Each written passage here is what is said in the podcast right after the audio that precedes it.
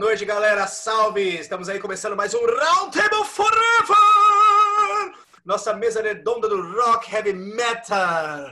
Grande, ah, essa conversa totalmente informal, absurda, vergonhosa, cheia de valores, velho, que nem existem. Putefatos, nojentos, base nenhuma. E um tiquinho assim de carimbó.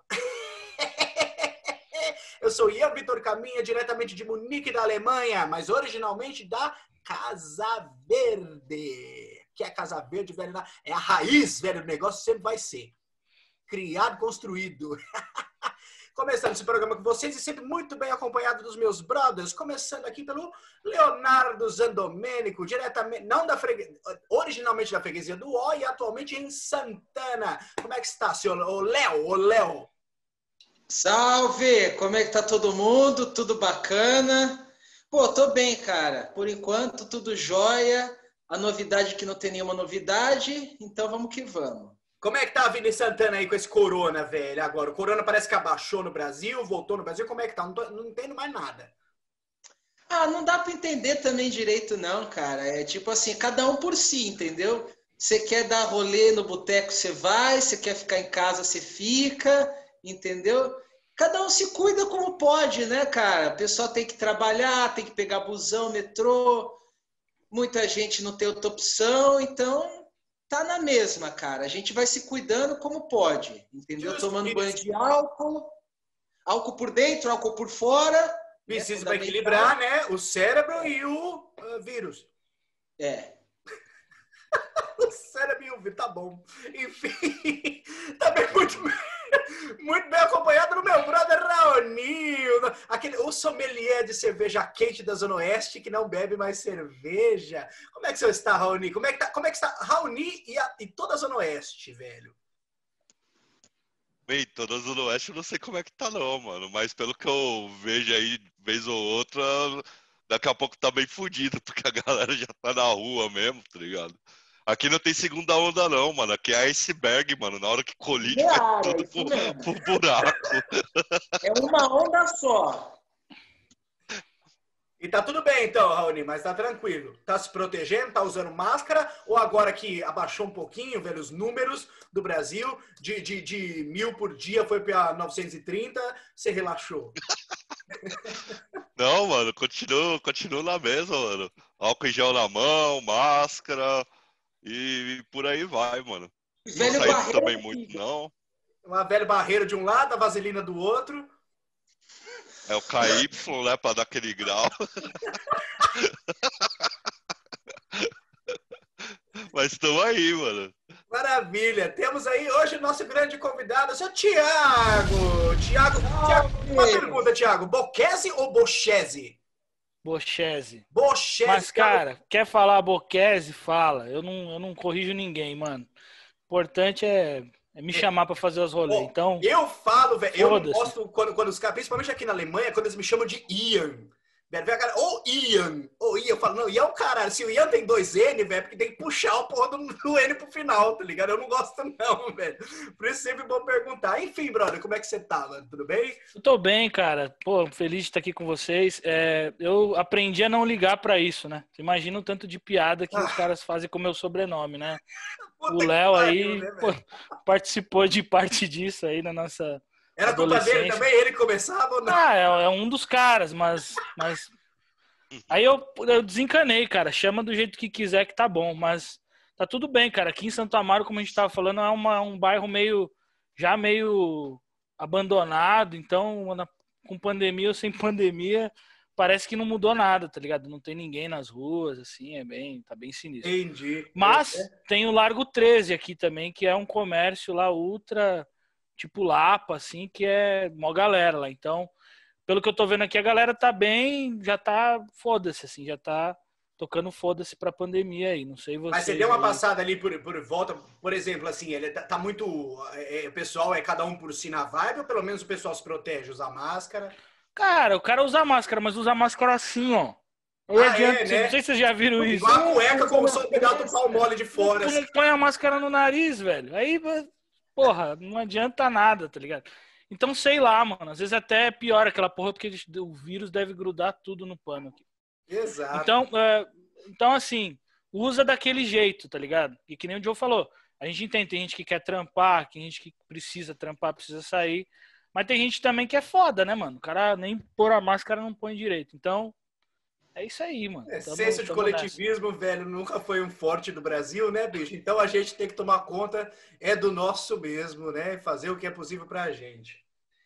Isso aí, bicho. Então vamos lá. A gente começou agora, né? É, o programa passado foi sorteado aí o ano de 2004. Que ano, hein? Meu Deus, meu Deus. Difícil, difícil.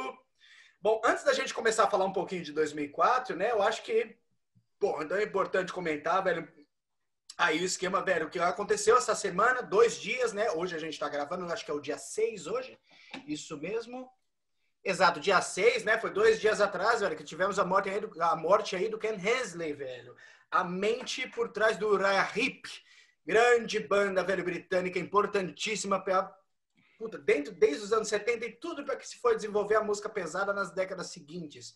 A banda que eu particularmente adoro, velho, porra, mente por trás, velho, de tudo saca? De todas as ideias, de toda parte de trabalho musical. Foram inúmeros álbuns, velho, da hip que fizeram história, fizeram, uh, fizeram história não apenas no mundo da música, mas na minha vida também. Desde na época, velho, moleque, ou moleque não tão moleque assim, lá, com uns 21 anos de idade, ouvindo Look at Yourself, Return to Fantasy, puta, tanto álbum legal, velho. E, pô, embaçado, saca? É mesmo tipo de sensação que às vezes bate assim com pessoas assim que a gente nunca chegou a conhecer pessoalmente, mas parece que sim, parece que foram pessoas próximas devido ao, uh, ao contato e a, a, forma que a gente teve com a música e como que a música refletiu uh, pra gente, né? Uh, mexicano, diz aí, velho, e que você teve de influência de Uriah Heep na sua vida, bro? Nossa, muita coisa, cara. Uriah Heep também foi uma banda clássica, assim, que eu ouvi desde os primórdios. Byron, né, cara? O Ken Hensley. Porra, bandaça, assim. O Ken Hensley é o cara que, tipo assim, como que você falou, ele gravou os clássicos, né? Os principais álbuns, álbuns mais fodidos do Rare Hip. Ele até ficou um tempo sem gravar nada, tá ligado? Ficou um bom tempo paradão, depois ele voltou, tá ligado? Tocando os clássicos. Ele sempre fazia muita jam session, tá ligado? E esses dias eu tava até vendo uma, uma, um show que ele fez há um bom tempo atrás já, porra, ele, tá ligado? E o John Etton, puta, só cantando clássico do rock and roll, cantando clássico do Raya, cantando clássico das bandas progressivas dos anos 70, tá ligado? Faz pouco tempo que eu tava vendo esse vídeo aí, o cara vem a falecer, né, cara? Uma grande perda aí pra música, cara. Um grande compositor, realmente. E aí, Raoni, e você, velho? O que que Raul Hip, velho, representou aí na sua vida até hoje, para essa vida de roqueiro, zona oestiana? Porra, mano, eu gosto pra caralho do, do Raya, né? Inclusive, a gente fez o episódio 72 com, com o Breno, né? E aquele ano tinha o Demons and Wizards, né? Era Foi tipo, quase uma das. Não era Magician's Birthday, não, Raoni? Não, o Magician's é. Aliás, os dois é desse ano, né? Ah, é, os dois é desse 2. Uhum. Demons and Wizards, o Magicians. Fora, né, 71, que tem o Salisbury e o Look at Yourself, né? Eu acho que são os quatro discos mais importantes do Raya. É, além disso, né, mano, o, o Ken, ele participou de outras bandas, teve outras bandas como o The Gods, Blackfoot. 2001 também lançou um disco com John Lawton, né? Que a gente já comentou aqui algumas não, vezes do Não conheço esse álbum dele com o John Lawton, velho. Eu fiquei sabendo depois da morte dele. Eu não sabia desse álbum aí em 2001. Só que eu tenho um pouco de medo de ouvir, velho. Você conhece? É bom? Ouvi pouco, cara. Ouvi pouco. assim, de memória, não, não vou recordar necessariamente será bom, será ruim. Inclusive, depois do programa eu vou até pegar para ouvir. Não, não é só você. Mas Mas assim, cara, é uma pena, era um, um, grande tecladista, né, por trás de muitas das composições memoráveis que o Uriah Heep teve, de toda a sonoridade, né, que a banda criou nos anos 70. Me, Easy Living, que mais? Puta, velho, uh... A Look at Yourself, se eu não me engano, é dele. praticamente tudo foi o cara que fez, velho. Sim, passava pela mão inteiro, dele. né? Ele quem compôs o disco inteiro, né? O Demos and Uhum. Wizards. E você, Thiago? Então- Diga aí, velho. Ah, ah, desculpa, Rony. Continua. Não, é só, só pra falar, uma pena, é, uma perda, né? Muito grande pro, pro rock and roll, infelizmente, né? Mas vai se tornar cada vez mais comum, né? Essa galera que fez história nos anos tá 60, 70. Felizmente se vão, né? Não adianta vir com esse papo, velho, que ai, 2019 tá horrível, com tanta morte, 2020 tá horrível, porque bicho daqui é daqui pra pior. Daqui velho. pra Pra frente todo é mundo. ladeira abaixo. E você. Thiago, velho? O que, que, que, você teve, velho, de influência aí de orar hip na Cara, sua vida? puta, é incrível, né, cara? Acho que, nem vocês falaram, esses primeiros quatro discos aí são. Nossa, cara, são absurdos. Ouvi muito, né, cara? E aí, pra não chover numa olhada aqui, não repetir, que todo mundo já falou, eu, eu tenho um disco do, do Ken Hensley de 2007, que é aquele Blood on the Highway, não sei se vocês já Hum. ouviram, que é com Glenn Hughes cantando no disco, Yorn Land, e é um disco autobiográfico, cara. Ele pegou a, a biografia dele e musicou ela nesse disco.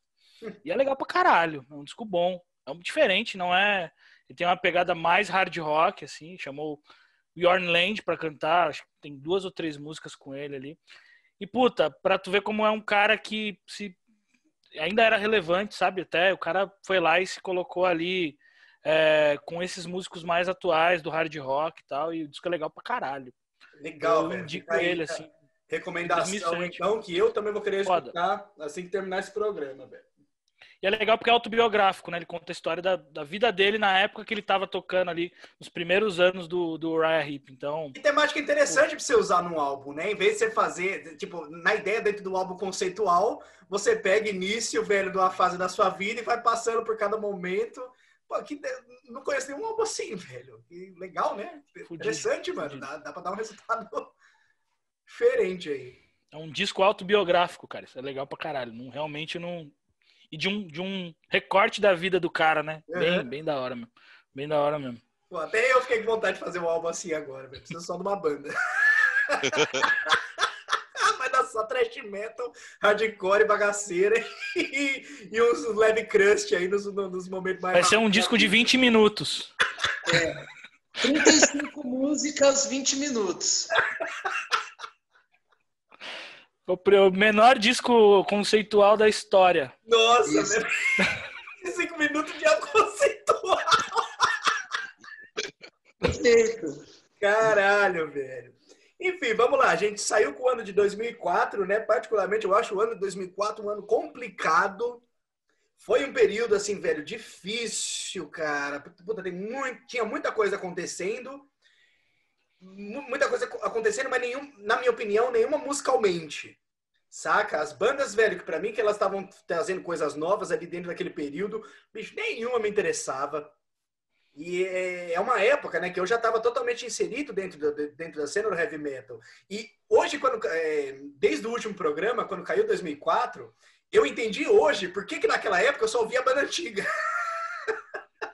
E isso, velho, que eu tô falando, não é, isso, é- isso não é referente, se a gente for fazer comparação com anos 90, saca? Porque eu acho que anos 90 foi um, um período de experimentalismo, saca? Tinha muita banda querendo fazer coisa diferente. Beleza, tinha banda boa, tinha banda ruim. Ah, isso cair, vai com o gosto de cada um, saca? Agora, 2004, velho, é, realmente esse período ali, mais ou menos entre 2002, 2005, eu acho que ele foi um período assim bem fraco pro heavy metal. Particularmente, eu tive que fazer a rapa assim para escolher esses dois álbuns. Já como eu já adiantei para vocês antes e vou falar aqui no programa agora, né? Eu vou falar mal, não é que eu vou falar mal, mas eu vou estar chato pra caralho porque eu não gostei de nada. Mas enfim, velho, é, essa que é a graça do programa também. Vamos que vamos. Ah, a gente tira as vantagens aí do que pode, saca, da música em forma de arte, que tinha gente fazendo, tinha gente trazendo ideia nova, tinha gente trazendo coisa, tentando pelo menos. A questão realmente particular para mim, velho, é que as coisas que saíram naquela época não me agradavam. Ah, Tiago, o que, que você acha de 2004? O que você lembra desse período, velho? Na sua vida, Cara, musicalmente, faz um. Vamos lá. Musicalmente, é, foi aquela época do, do metal melódico mesmo, como, como a gente falou um pouco antes de, de começar a gravar aqui. Então, né? O começo dos anos 2000 tinha um zilhão de bandas de, de power metal, né? E aí eu até tentei resgatar isso aqui na escolha dos meus discos, mas, cara, não, não dá assim mais. Porque parece então, que 2004, não parece pra você que foi 2004 exatamente que saturou? É, eu acho que, putz, cara, talvez, talvez começou o declínio nesse ano, né? Porque tem discos interessantes, assim, mas já não é mais aquilo ali, tá ligado? Já não é mais o que era no começo. Em 2003, eu pego, eu escolheria dois álbuns de metal melódico em 2003, velho. em 2004 eu não consigo, eu não consegui. Exatamente. E tem uma, uma coisa curiosa aqui que eu vi do ano de 2004, que ele é considerado o ano da zebra do futebol. Vocês já ouviram falar disso? Que o Porto ganhou a Copa dos Campeões, Santo André ganhou sei lá o quê. Então, assim, foi um ano bizarro. Eu acho que isso é só pra gente ver que no mundo inteiro tinha uma onda estranha rolando nesse ano aí, sabe? É, cara, na minha vida, assim, tava. Eu tava estudando nessa época aí, ouvindo muito power metal, metal melódico e tal. E, e foi, foi foda, assim, resgatar musicalmente esse ano, assim, quando tu, vocês me falaram, o ano é 2004. Aí eu falei, pô, peraí, deixa eu fazer uma pesquisa aqui, deixa eu dar uma olhada. E aí eu fui olhando que eu falei, ah, puta. Mas ao mesmo tempo eu lembro que eu gostava, tá ligado, né? Eu lembro que eu gostava Mas não coisas. passou o teste do tempo, né? Mas, cara, eu, tudo, não dá para fazer uma viagem e negar o que a gente é hoje, né, cara? Por mais que, por mais que eu tente me conectar àquela época, agora é outra parada, velho. Então, eu não consigo indicar uma parada que eu não curto. Então, acho que foi bem essa sensação, tá ligado? De, de tipo, cara, como mudou a parada e um ano bizarro. Um ano que tem coisa bizarra. Tá, tava estranho, assim, tá, tá ligado? Acho que é isso. E aí, Raoni, e você em 2004? Como é que tava, velho? Cara, é, o último episódio. É, tipo isso. O último episódio a gente falou do show do Shield of Bottle, né? E basicamente nessa época eu tava pegando isso daí, Shield of Bottle, Soy Work, Dimo Borg, tá ligado? Umas coisas desse tipo, começando a entender é, os subgêneros dentro do metal, né? E, cara, assim, você falou, né, quanto fraco foi o ano de 2004. É, eu até também tinha essa, essa visão, tá ligado? Durante muito tempo. Só que assim, conforme fui ouvindo outras coisas e outros estilos também, né? Quando eu peguei a lista aqui para escolher os dois discos, tinha bastante coisa legal, cara, que eu nem lembrava que era daquele ano, Olha né? Barato, o MF Doom, Bateu uma vibe Ed William. É, então, tipo, pra mim, tipo, muito discos legais, tá ligado? Muita banda que viria a fazer sucesso, hoje faz sucesso, né? Como Converge, isso que na época ainda era uma banda, uma banda novata, digamos Uhum. assim, né? Tinha, eu acho que a, a grande volta do Angra, né? Tudo bem que já tá saturado o Temple of Shadows, mas inegavelmente na época foi um disco muito forte, né? E só que aquela coisa, né? Eu concordo contigo que talvez pro metal como um todo não foi um começo de década tão bom, tá ligado? Mas isso daí eu vejo até como um negócio normal, tá ligado? Não apenas nas bandas oscilares, como no próprio estilo, tá ligado? É muito difícil um estilo tá em alta, fazendo coisas legais, lançando clássicos Uhum. e continuar com essa mesma toada, é, sei lá, na década seguinte, tá ligado? E isso foi geral, né? Pegou o thrash, pegou o black metal, pegou o death metal, é, o próprio heavy metal, né? Já vinha meio, meio ali, teve a volta dos grandes nomes, com, com Maiden, com Judas depois, né? Em 2005, mas ficou meio suspenso, assim, né? No, Não, não, até de o 2000 a heavy metal, 2005 não foi tão, até o tão heavy metal, produtivo. Acho que tirando o power, o power metal, que era mais produtivo, né? É, Eu acho que o heavy metal, tá ligado? Ele teve aquela segunda leva. Não, segunda não, né? Foram várias levas de heavy metal, mas teve aquela leva no final dos anos 90 de bandas ali, velho, encabeçada por, sei lá, Pegasus, Hammerfall, tá ligado? Então deu uma ressuscitada. Se eu não me engano, eram bandas que, que a Nuclear Blast gostava de trabalhar em cima, saca? E, meu, no final dos anos 90 o bagulho tava fervendo. Até 2001 tinha uma porrada de banda de heavy metal, só que o bagulho saturou de novo em 2004. E aí casou com a saturação do death metal. casou com a saturação do black metal. Trash, então, nem se fala, tá ligado?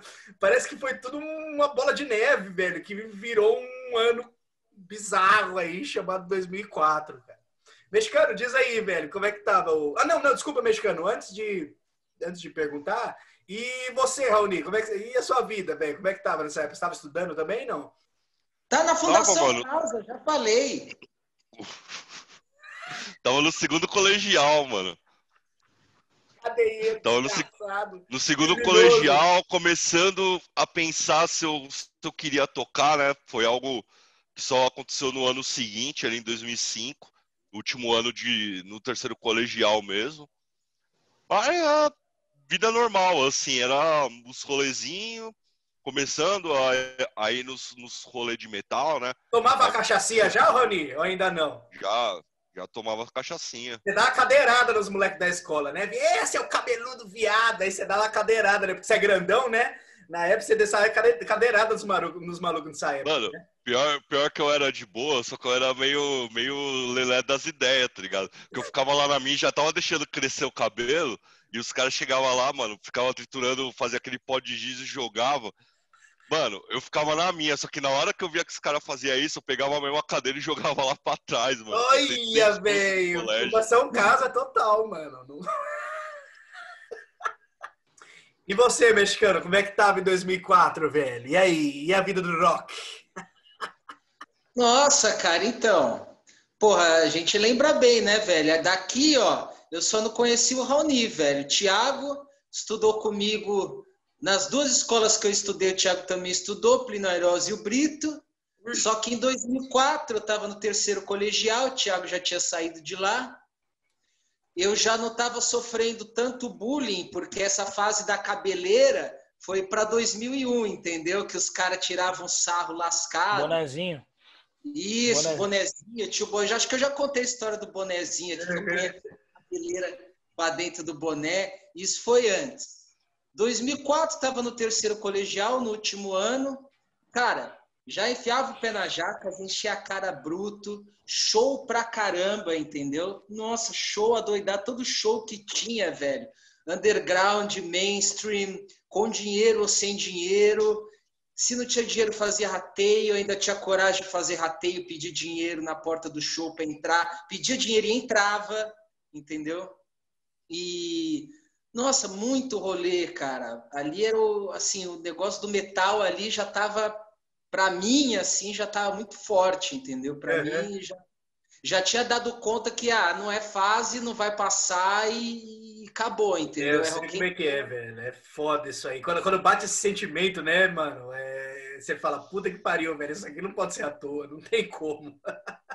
Porra, e, e, e, ali, cara, foi, nossa, muita, muitas lembranças legais, shows, uma banda que eu vou mencionar mais adiante aqui, eu fui no show no ano de 2004, é...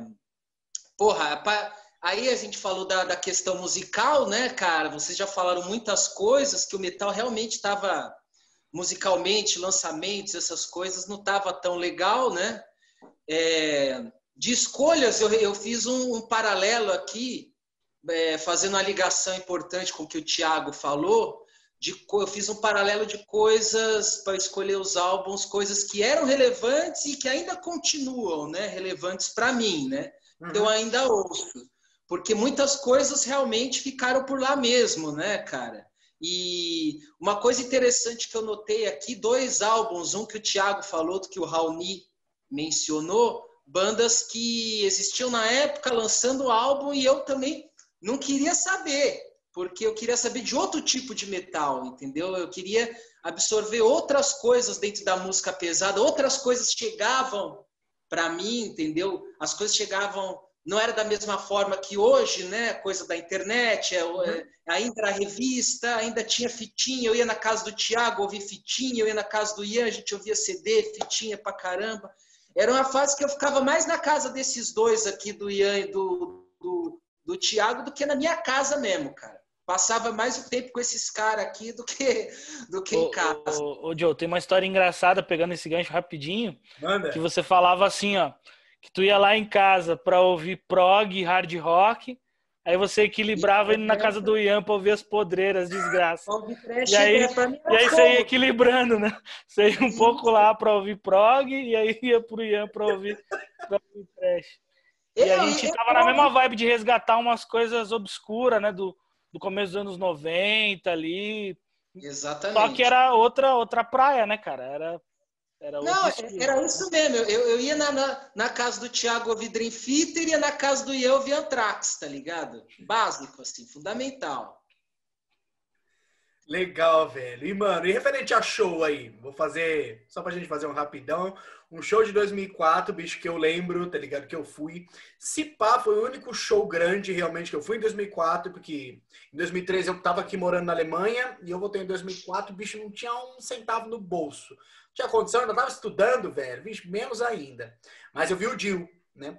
Eu vi o Dio, velho, foi a primeira vez que eu vi o Dio ao vivo num show simplesmente espetacular.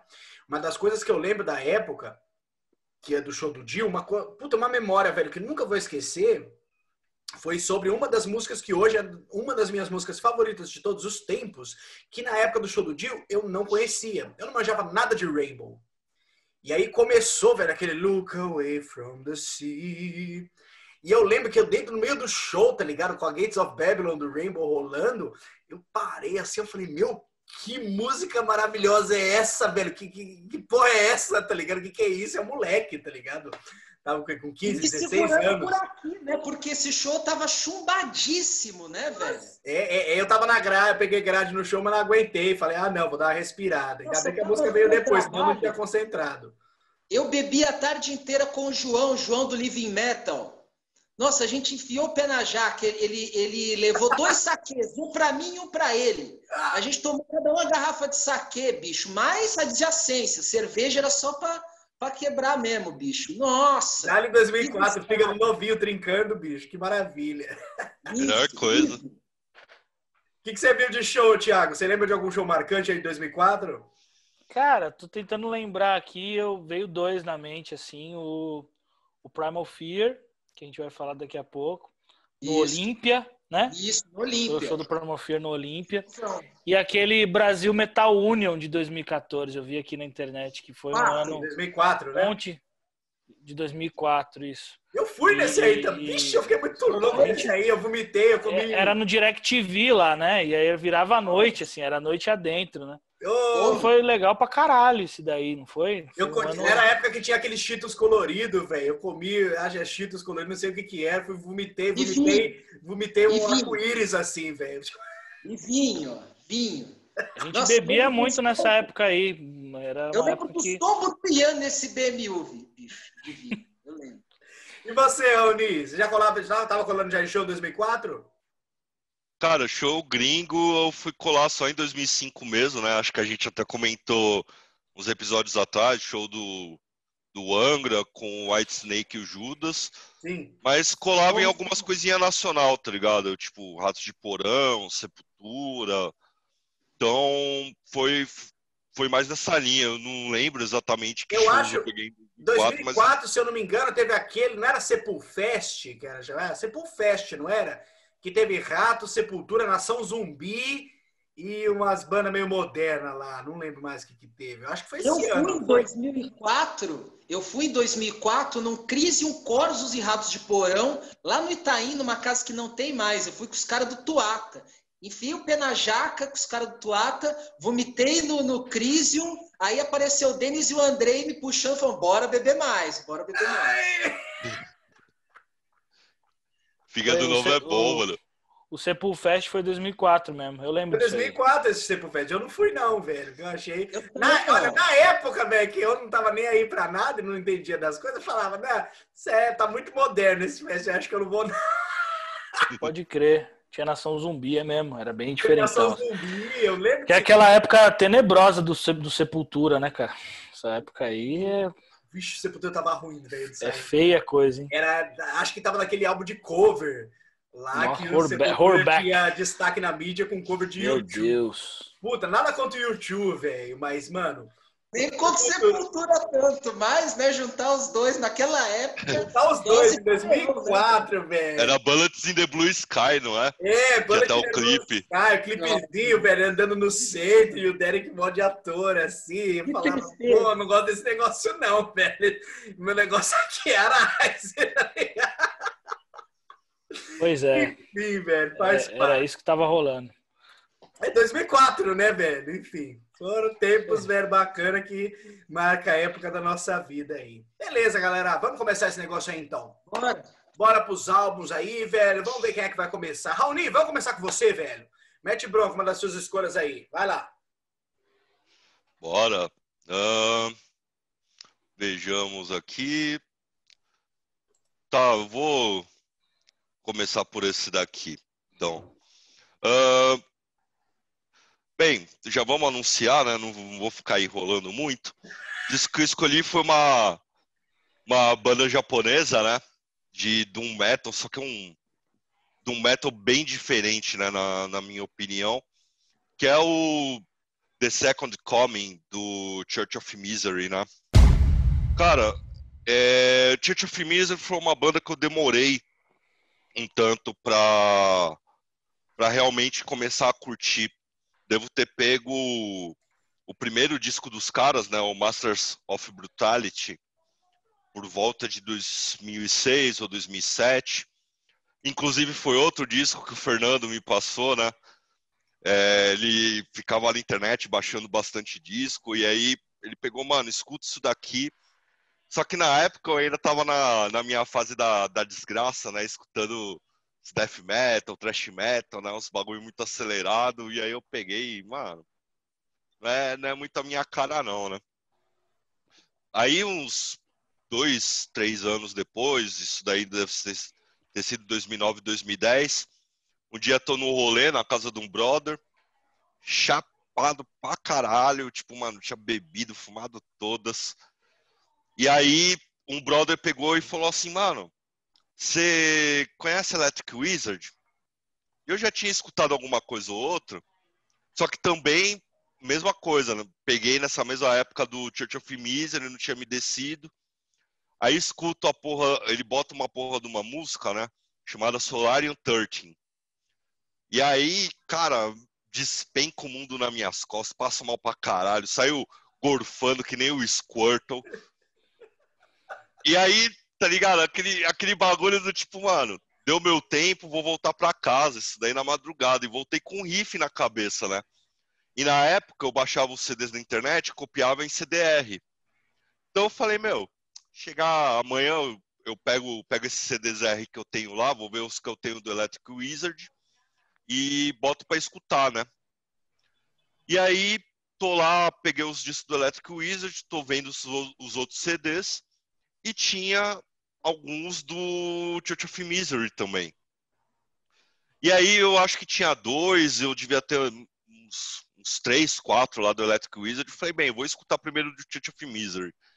E, cara, para mim foi uma porrada na cara, tá ligado?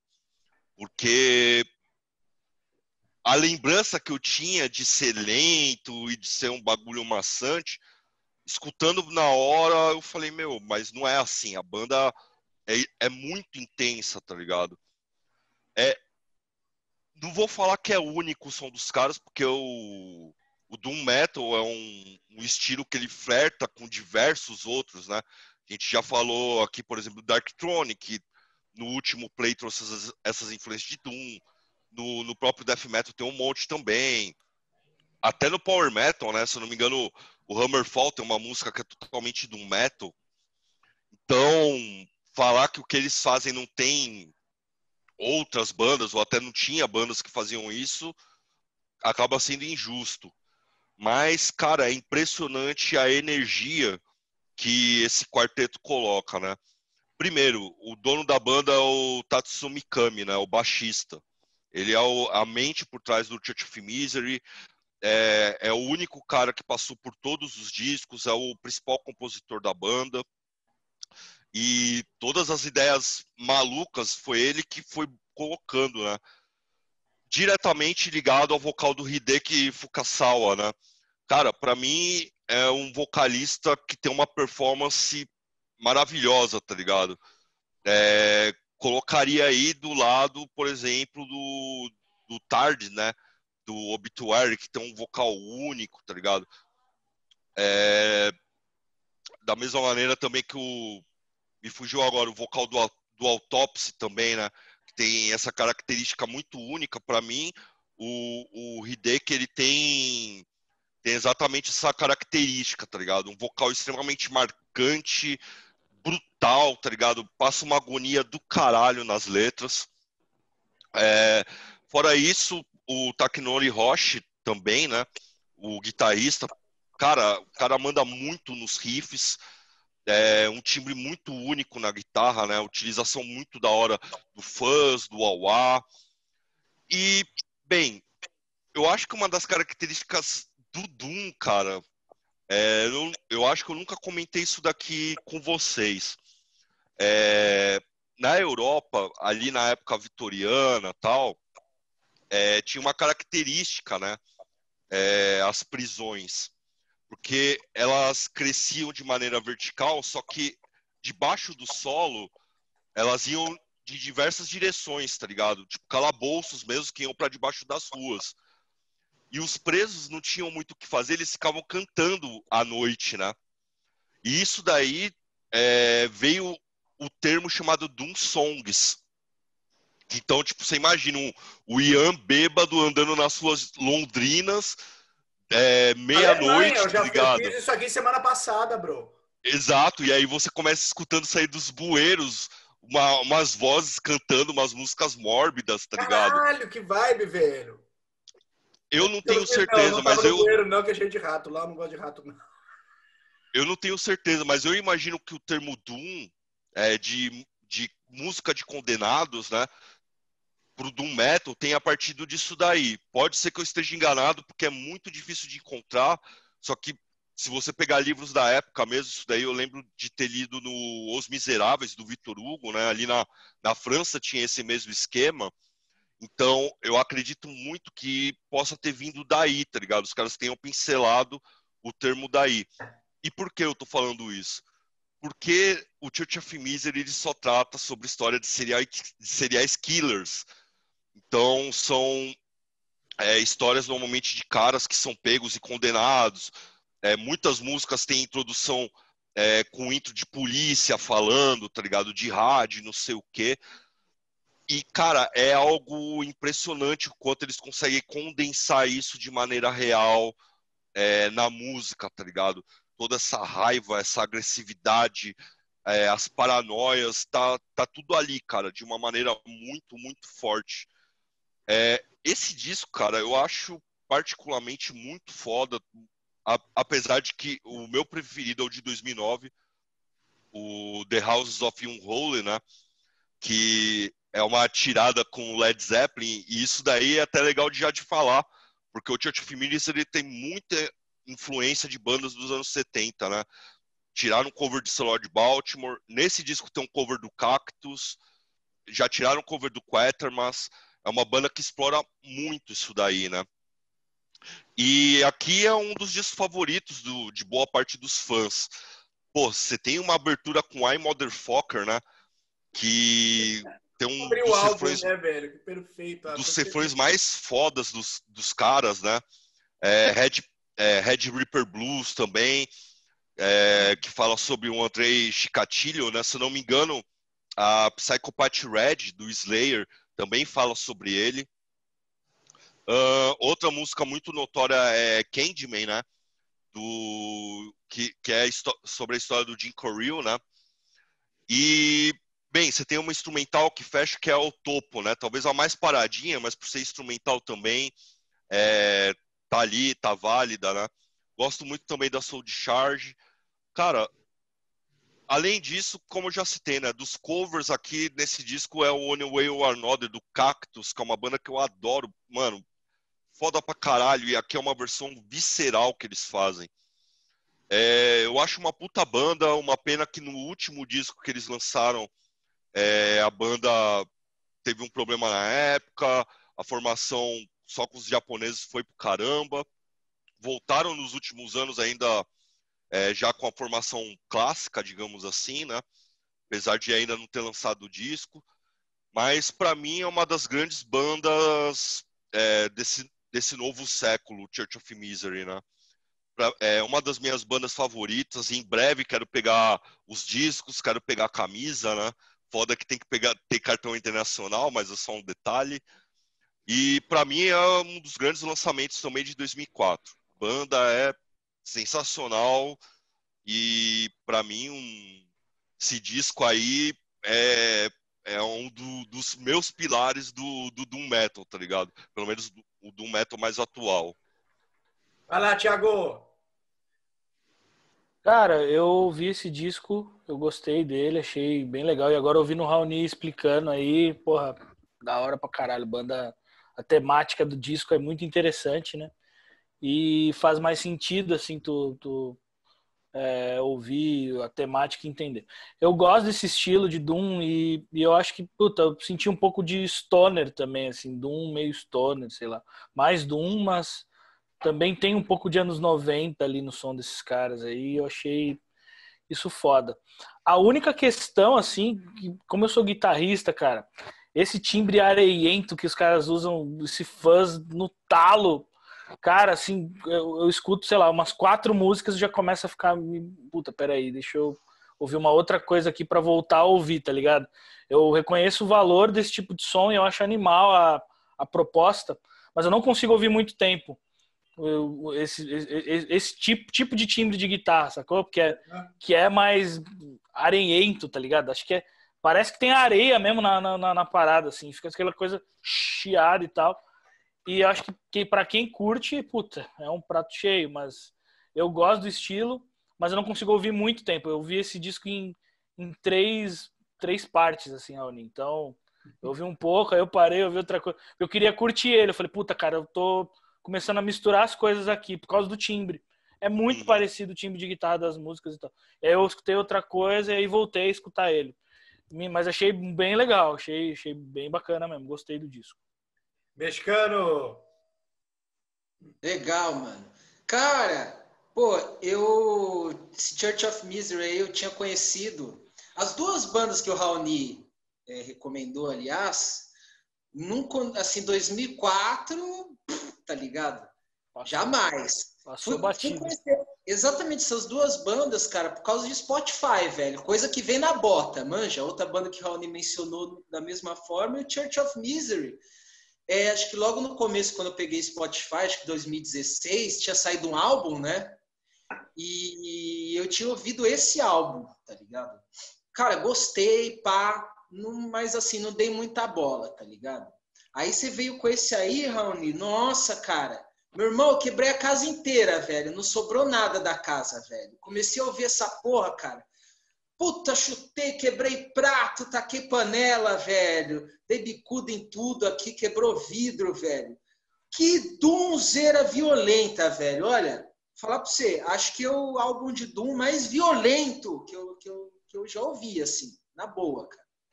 Na boa, na moral.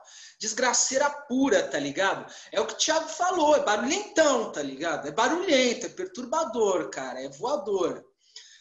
Cara, muito bom, cara. O destaque também, uma coisa que o Raoni falou, realmente para mim foi assim, veio o destaque na hora de ouvir o álbum, cara, realmente é o vocal, cara. Que interpretação de vocal, que vocal Cara, brutal, velho, brutal. Dá uma grindeira pra esse japonês cantar, velho. Nossa, velho, morre gente no, no show, velho. Na moral, velho. Eu só esqueci de comentar que tem uns solos fodidos, assim. Os solos são muito bons, cara. Uns puta aí, solos. Nossa, os tá solos são muito bons, cara. Os solos são muito bons. Os japoneses são, são febrão de guitarra. Curti Talvez mesmo, uma banda que vocês gostem seja o Sonic Flower, cara, que tem só um disco de 2007.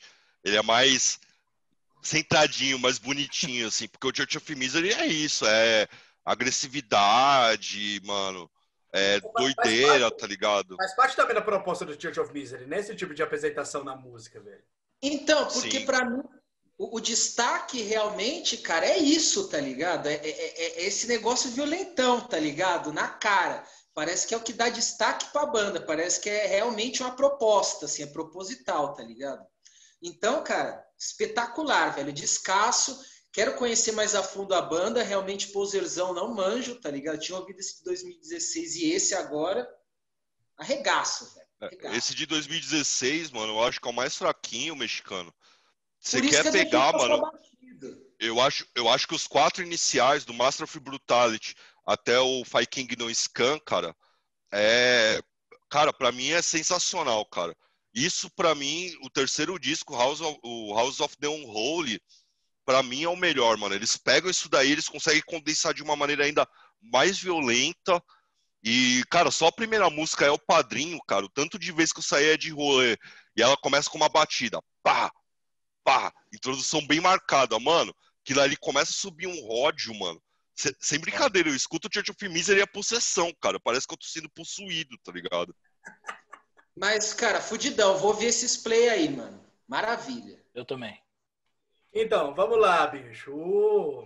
Bom, essa parte da temática do Church of Misery, ela, meu, ela combina por, por todo esse lado, né, de, de, de violência sonora que a gente escuta numa música lenta ela a temática sonora, velho, aquilo que o Church of Misery adotou como uma ideia, né? Ela, ela combina perfeitamente, velho, com a música. É, é uma coisa, tá ligado? Pra você, porra, dá, você dá um valor legal, tipo, que bacana, velho. Importante, tá ligado? Uma banda, ela é uma banda, principalmente dentro desse período, tem uma vibe de uma identidade. Bicho, eu não gostei desse álbum, velho. Eu achei ele um álbum imundo, tá ligado? É imundo, velho. É uma, uma sujeira a única coisa que eu escutei, eu, eu ainda escutei em duas formas, velho. Porque eu tenho um esquema de som bacana aqui. Ah, não gostou? Não gostou? Não é que eu, não, eu achei horrível, velho. Eu tenho um esquema legal aqui na sala, tá ligado? Que é onde eu escuto o som, só que às vezes o som fica meio desequilibrado por conta de algumas falhas que eu tô tendo nos cabos ali agora. Saca? E eu escutei, velho, a única coisa que eu ouvi era prato. E eu, caralho, velho, mas isso aqui é problema do som. Aí eu fui pegar o do celular, falei, não, vou ver do celular aqui para dar problema. E aí que eu percebi que não, é proposital. A imundice, tá ligado, que a banda tem, velho, e a proposta da banda, o que, que elas querem passar musicalmente é essa mesmo. É um lixo. É um lixo, assim, no, no, no, não um lixo que eu tô falando musicalmente, saca? Mas é um lixo que falar de quem que, meu, nós somos do Japão e nós somos da podreira, velho a gente vai estar tá falando serial killer norte-americano, a nossa música vai ser esse caos, e você gosta ou gosta, não gosta, pau no seu cu. E aí que tá, velho, eu vou ficar, velho, com, do outro lado, mas sem o pau no cu de preferência. Ah, eu acho uma bagunça, velho, eu não consegui entender nada desse álbum. Riff de guitarra, velho, até, meu, eu escutei esse álbum duas vezes, né, nessas duas produções, peguei um riff sequer marcante. Uma das coisas que me deixou indignado, velho, com o Church of Misery foi... Uh foi uma declaração dos caras que eu flagrei que eles têm, não é nesse álbum, mas é no álbum anterior, nós odiamos moda. Nós não queremos ser relacionados ao mundo do stoner, do metal pra vida, uma declaração mó true, tradicional, uma conversa furada do caralho, porque a porra da música pra mim, velho, apareceu muito mais stoner do que do metal. O som, velho, se você vai ver, ele tá muito mais cavalgado. A diferença que tem ali, que eu acho que eles puxaram pro, pro, pro Doom Metal, nem só pro Doom Metal, mas na verdade para aquela viagem mais dos anos 70 foi nos solos. Porque o, a música, velho, que, que é apresentada no Church of Misery nesse álbum, ela é debulhada em solo. E não é um solo só de guitarra, tá ligado? Se vem uma linha vocal, de repente vem um solo, e, puto, solos são animais, tá ligado? Mas com aquela gravação, com aquele timbre tosco de guitarra, para mim não faz diferença nenhuma, velho. Eu achei esse álbum, eu já tinha escutado outros, do, outros álbuns do Church of Misery antes. Eu tinha escutado aquele que, se eu não me engano, Raoni, tem um que é o volume 1, que era para ter sido o primeiro álbum, né? Alguma coisa assim. Volume é aquele 1, com a ele é capa tipo... do Black Sabbath, a mesma capa do volume isso. 4. Isso, isso. É tipo um, como se fosse um EP, né? O, o volume 1. É, ele foi o primeiro contato. Esse álbum eu achei horroroso, assim, velho, na época que eu escutei. E aí eu escutei um outro, não gostei, e falei, não, lá vem esses do metal aí.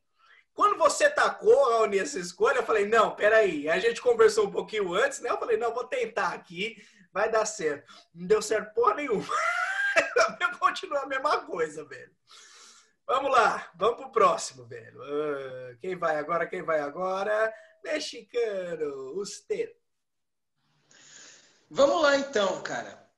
É um álbum emblemático também para mim de 2004. A gente já mencionou aqui o show, né, cara?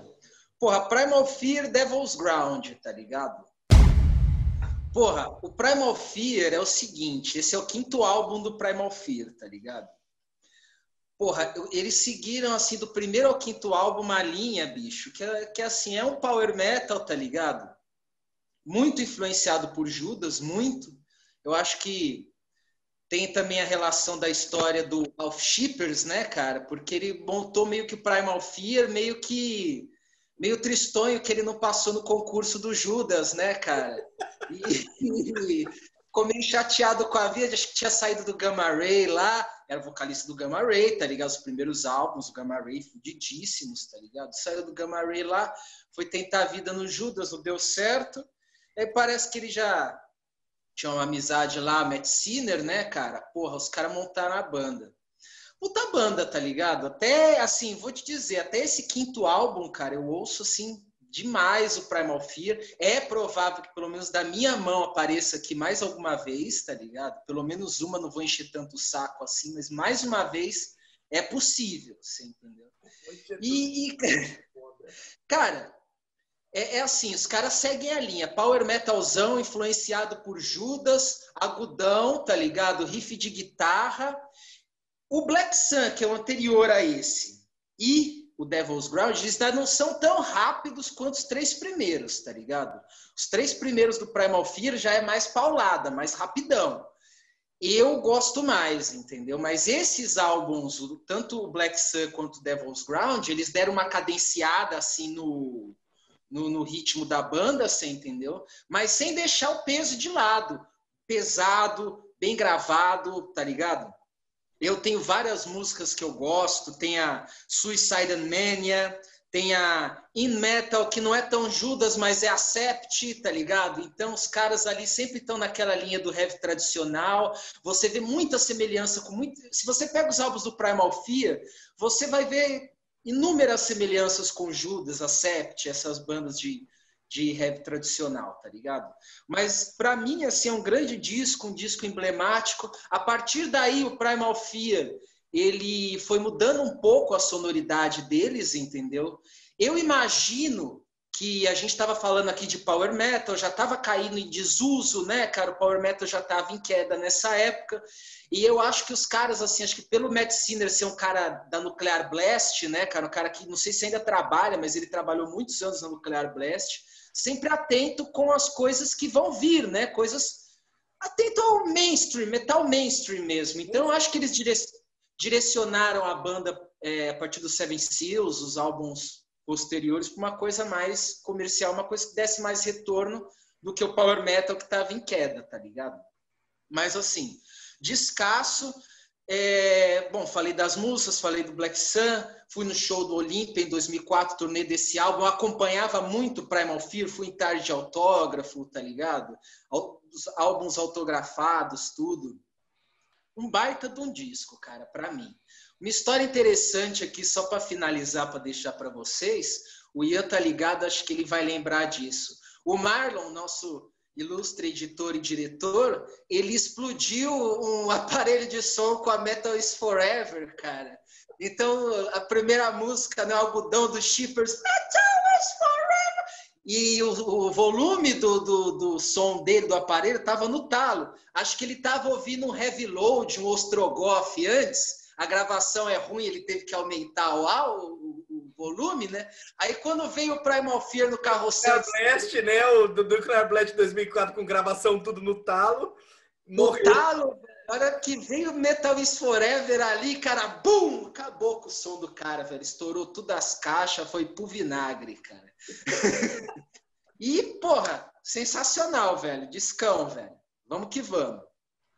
Bom, vamos lá, bicho. Primal Fear, sempre Bom, Primal Fear foi uma dessas bandas aí, da, dessa leva, velho, super interessante de, não apenas da Alemanha, né, mas de bandas aí de metal tradicional que surgiram nesse final da década de 90, que eu acho que tem uma puta cena legal, um monte de banda interessante, tá ligado, que apareceu ali, velho, retornando uh, a partir dessa segunda metade da década de 90, justamente para dar um pouco de equilíbrio com o tanto de novidade, o tanto de coisa diferente, né, que estava rolando na época. O tanto de banda de metal experimentando, não, vamos colocar isso, vamos meter técnico, técnico, carimbó, não sei das quantas. Eu acho que isso deu um pouco de força para a galera querer voltar um pouco para as raízes. E uh, o Primal Fear, ele Primal Fear é uma banda que eu simpatizo mais do que eu gosto, né? Porque eu acho que dentro dessas bandas desse período, o Primal Fear ele ainda estava um pouquinho ali na segunda leva. Talvez até pelo comentário que o mexicano fez, que o Ralph Shippers estava devia estar tá meio triste ali por não ter entrado no, no, no, no, Judas Priest, né? E falou, porra, mano, ah, vamos montar outra banda agora. E aí eu acho que o Kai Hansen falou, agora não, agora não volta mais, né? Agora não vai pra cá não, velho. Você não queria, então agora se vira. Vira, se vira. Bicho, Devil's Ground, velho, eu tenho. Eu escutei esse, o Devil's Ground na época, reescutei hoje ele depois de muitos anos, saca? Não hoje, né? Durante essa semana que a gente escutou os álbuns. E eu, puta, a mesma opinião que eu tive na época, ele continua mantido aqui pra mim, velho. Pra mim, o Primal Fear perdeu toda a vibe. Foi um álbum cansado, safado, sem vergonha, velho. A banda parece que tá com vontade, não tá com vontade nenhuma nesse álbum. Não tem uma porra de um riff marcante, velho. Não me entenda mal, velho. Eu conheço a discografia do Palma Fear, pelo menos até esse período, tá ligado? Gosto do mano do Nuclear Fire, tá ligado? Black Sun já não é o álbum que eu piro tanto, mas que eu escutei bem pouco. Eu escutei mais esse Devil's Ground. E, meu, reescutando agora, eu peguei, mano, principalmente esses hits, Metal is Forever, tá ligado? Suicide, uh, Suicide Mania. Meu, puta, não me veio um riff, velho, marcante, não me veio uma, uma não veio um refrão, velho, que bate mesmo o negócio. Puta, que heavy metal chato, velho. Que heavy metal 2004 do caralho, tá ligado? Pra salvar, para salvar esse álbum, velho, tem uma música que é o segredo desse álbum, que é a música que ela é a última deles de todo, que é Heart of a Brave. Essa Heart of a Brave é um puta de um sonsaço, velho. Ela é muito louca, eu tinha esquecido que essa música existia e eu, na verdade, eu nem sei como, como que eu soube dela na minha vida. Provavelmente foi escutando ela com você, uh, mexicano, ou com o Marlon, tá ligado? Em algum momento, velho, período das, nossas cacha das nossas cachaçadas lá naquele período, velho. E a música ela voltou com uma vibe de sentimento legal e eu repeti ela, eu falei, não, mas essa aí, essa aí parece que vem no coração mesmo, porque a impressão que eu tenho desse álbum do Fear é que talvez por conta do, do, do, do, próprio período, saca? Que era muito lançamento, ou se o Matt Sinner, velho, que era o que é a cabeça da banda, tava preocupado com outras coisas. Eu achei um álbum de metal tradicional bem fraco, muito abaixo, velho, do que, que o próprio Fear tinha feito até aquela época. Olha, tem até álbum depois do que eu gostei mais do que esse, viu? Aquele 16, Six, não sei das quantas, que eu acho que ele é até legalzinho, velho, mas é. Enfim. Bom, vamos lá. E aí, Thiago? Mete bronca. Primal Fear, mano, Devil's Ground. Cara, puta, a gente ouviu demais esse disco aí, né? Eu e o Léo ali, a gente, nossa, quando saiu, cara, Léo comprou na hora ali, daquela, daquela época da Nuclear Blast Laser Company, né? Que saiu um monte de coisa aqui. E, cara, não concordo com nada do que o Ian falou, velho. É engraçado demais isso daí, né, velho? Porque pra Ninguém mim, assim, concorda. É, porque pra mim é o melhor disco do Primal Fear, cara. Cara, você acha ele melhor que, você acha melhor que os anteriores, que Nuclear Fire, que o primeiro? Porra, porra, se acha. Acho sim, velho. Acho ele animal. Acho um descasso. E aí foi, foi muito da hora ouvir ele de novo, Léo, porque, cara, assim, ele não envelheceu mal, cara, que nem as outras coisas dessa época. E sabe por que, que eu acho que ele tem, que tem essa sensação de que ele não envelheceu mal? Porque muito, um, um tempo depois, não muito tempo, mas um tempo depois, o Acept voltou lançando metal tradicional com a pegada, não vou dizer parecida, mas com o tipo de produção muito parecido, né? Então meio que essa talvez esse disco aí, que ele, já, ele é um pico, assim, tu escuta lá o Black Sun, escuta esse, a, a qualidade de, de produção desse é muito superior, né? A banda Sim. tava bem maior e tal. E é animal, cara, eu, eu achei esse disco do caralho, assim, eu gosto muito dele, achei ele muito bem gravado, como eu disse. E, e para mim é um, é um estilo de produção de heavy tradicional que não sei se influenciou, mas que de alguma forma mostrou como fazer, tá ligado? De um, nos anos 2000, ali mais para frente. Que eu imagino que o Ian não goste, ele deve gostar mais daquela, da, daquelas produções mais dos anos 90 ali e tal. Mas é bem diferente, né? Principalmente quando tu percebe a forma como os caras gravam guitarra também, assim. Eu sempre vou olhar mais para isso, porque eu sou guitarrista. e mudou muito, assim, cara. Os caras trouxeram timbres mais digitais, mas nem por isso não é orgânico também, não dá para sentir ali os riffs, as paletadas e tal. Então, para mim esse disco é um puta, é um disco muito legal. A gente foi no show, lembrando também que a gente falou lá dessa época aí, é uma época muito maneira assim. Mas, cara, assim, escutando ele, eu, eu, escutei ele inteiro bem, assim, gostei de ouvir, foi bem da hora de ouvir. Mas realmente, né, cara, assim, é talvez o começo do declínio dessa, dessa galera aí. Já é o finzinho ali, já, né? Já é, tipo, um dos últimos discos ali bons dessa galera da Nuclear Blast Laser Company, ali do começo dos anos 2000. E é isso, cara. Achei, acho foda. Achar o Batera é aquele cara que entrou outro Batera né, nesse disco, né, Léo? E ele toca pra caralho, é muito bom. É o Range Black? Acho que é o Range Black, né? Que era Black, é. Absurdo. E gosto muito desse disco, cara. É o disco que eu mais gosto do Primal Fear. Fácil, assim, eu falo isso. Então é, é engraçado. E ele não é tão rapidão que nem os outros, que nem tu falou, né? Mas ele talvez seja um pouco mais pesado até, eu, eu acho, assim, sabe? Eu acho. Né? Um pouco mais pesado. E aí eles pegaram bem essa vibe do, do heavy tradicional ali, a influência do Acept e tal. E tem faixas ali que você escuta, é em metal, que você falou, que você fala, cara, isso aí é, é como o Acept soaria numa produção assim. E aí depois a gente ouviu, não sei o que, que vocês acham dos últimos discos do Acept, mas, sei lá, quando veio aquele Blood of the Nation, é, sei lá, tem um pouco disso daí. Não sei se o Léo concorda comigo, assim. Uhum. Principalmente nos timbres de guitarra e tal. Acho que esse, esse disco aí, e talvez alguma coisa do Hammerfall da época, mostrou como tu conseguiria fazer é, metal tradicional com, com, a tecnologia ali que a gente tinha para produzir discos, né? Então, acho que tem, tem essa importância aí, indireta. Eu não acho que os caras ouviram isso para, mas de alguma forma a gente meio que o metal foi se foi indo para um caminho diferente ali. Então, cara, é isso. Fala aí, cara uma ligação que você falou de produção, o elo perdido ali é o Warriors of the World, né, cara? Que é uma banda clássica, só com uma gravação digital moderna e que soou muito bem também pra época. É uma bomba, né, o Warriors of the World, velho. Você ouve, você ouve de guitarra ali, velho. E é, essa bomba também é o que eu sinto no, no Blood of the Nations, tá ligado? No Accept. Eu acho a guitarra muito mais ardida, muito mais pesada.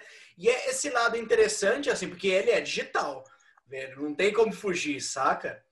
É, na verdade, meu ponto, meu ponto nem foi, é, assim, eu não acho que essas bandas de metal tradicional desse período, ela, a gravação digital foram realmente um problema porque elas não, não foram demais, velho, para aquele lado, saca? Então ficou um equilíbrio bacana. Particularmente não é uma coisa que me incomoda. Me incomoda mesmo para eu ver que eu não achei a banda tão inspirada em riff, assim, por exemplo. É né? mais as composições mesmo, né? Isso.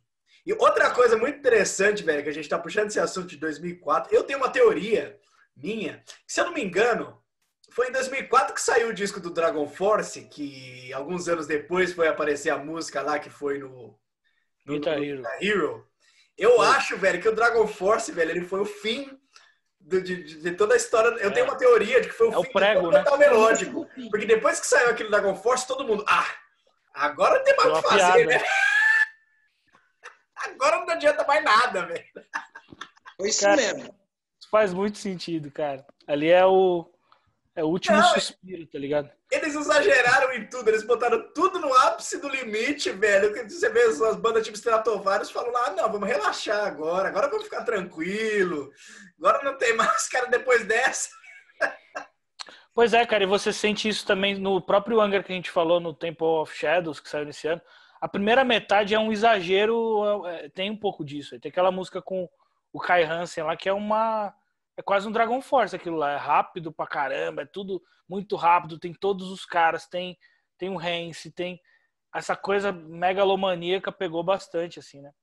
E esse disco aí é legal, porque que nem o Joe falou, ele, ele, ele puxa um pouco o break ali na, no, no, no, no pedal duplo, na velocidade. E aí ele se destaca, assim, na época, eu acho. Acho bem legal. Vamos bem lá, Raoni, termina aí, velho. O que você achou do Power of? Uh, quanto esse negócio do Dragon Force você falou, eu acho que foi no disco que veio em 2005, se eu não me engano.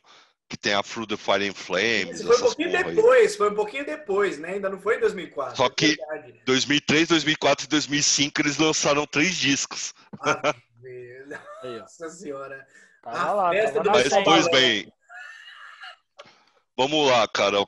Primal Fear, The Devil's Ground. É, eu conheci o Primal Fear na, no, no Seven Seals, tá ligado? É, 2007, se eu não me engano, 2006. Agora eu não, não me recordo. Por aí. É, inclusive, cheguei a ver eles não em 2004, mas em 2008, no Live in Louders, se não me falha a memória. Tava lá. Tava ruim esse show, né? Deu problema esse show.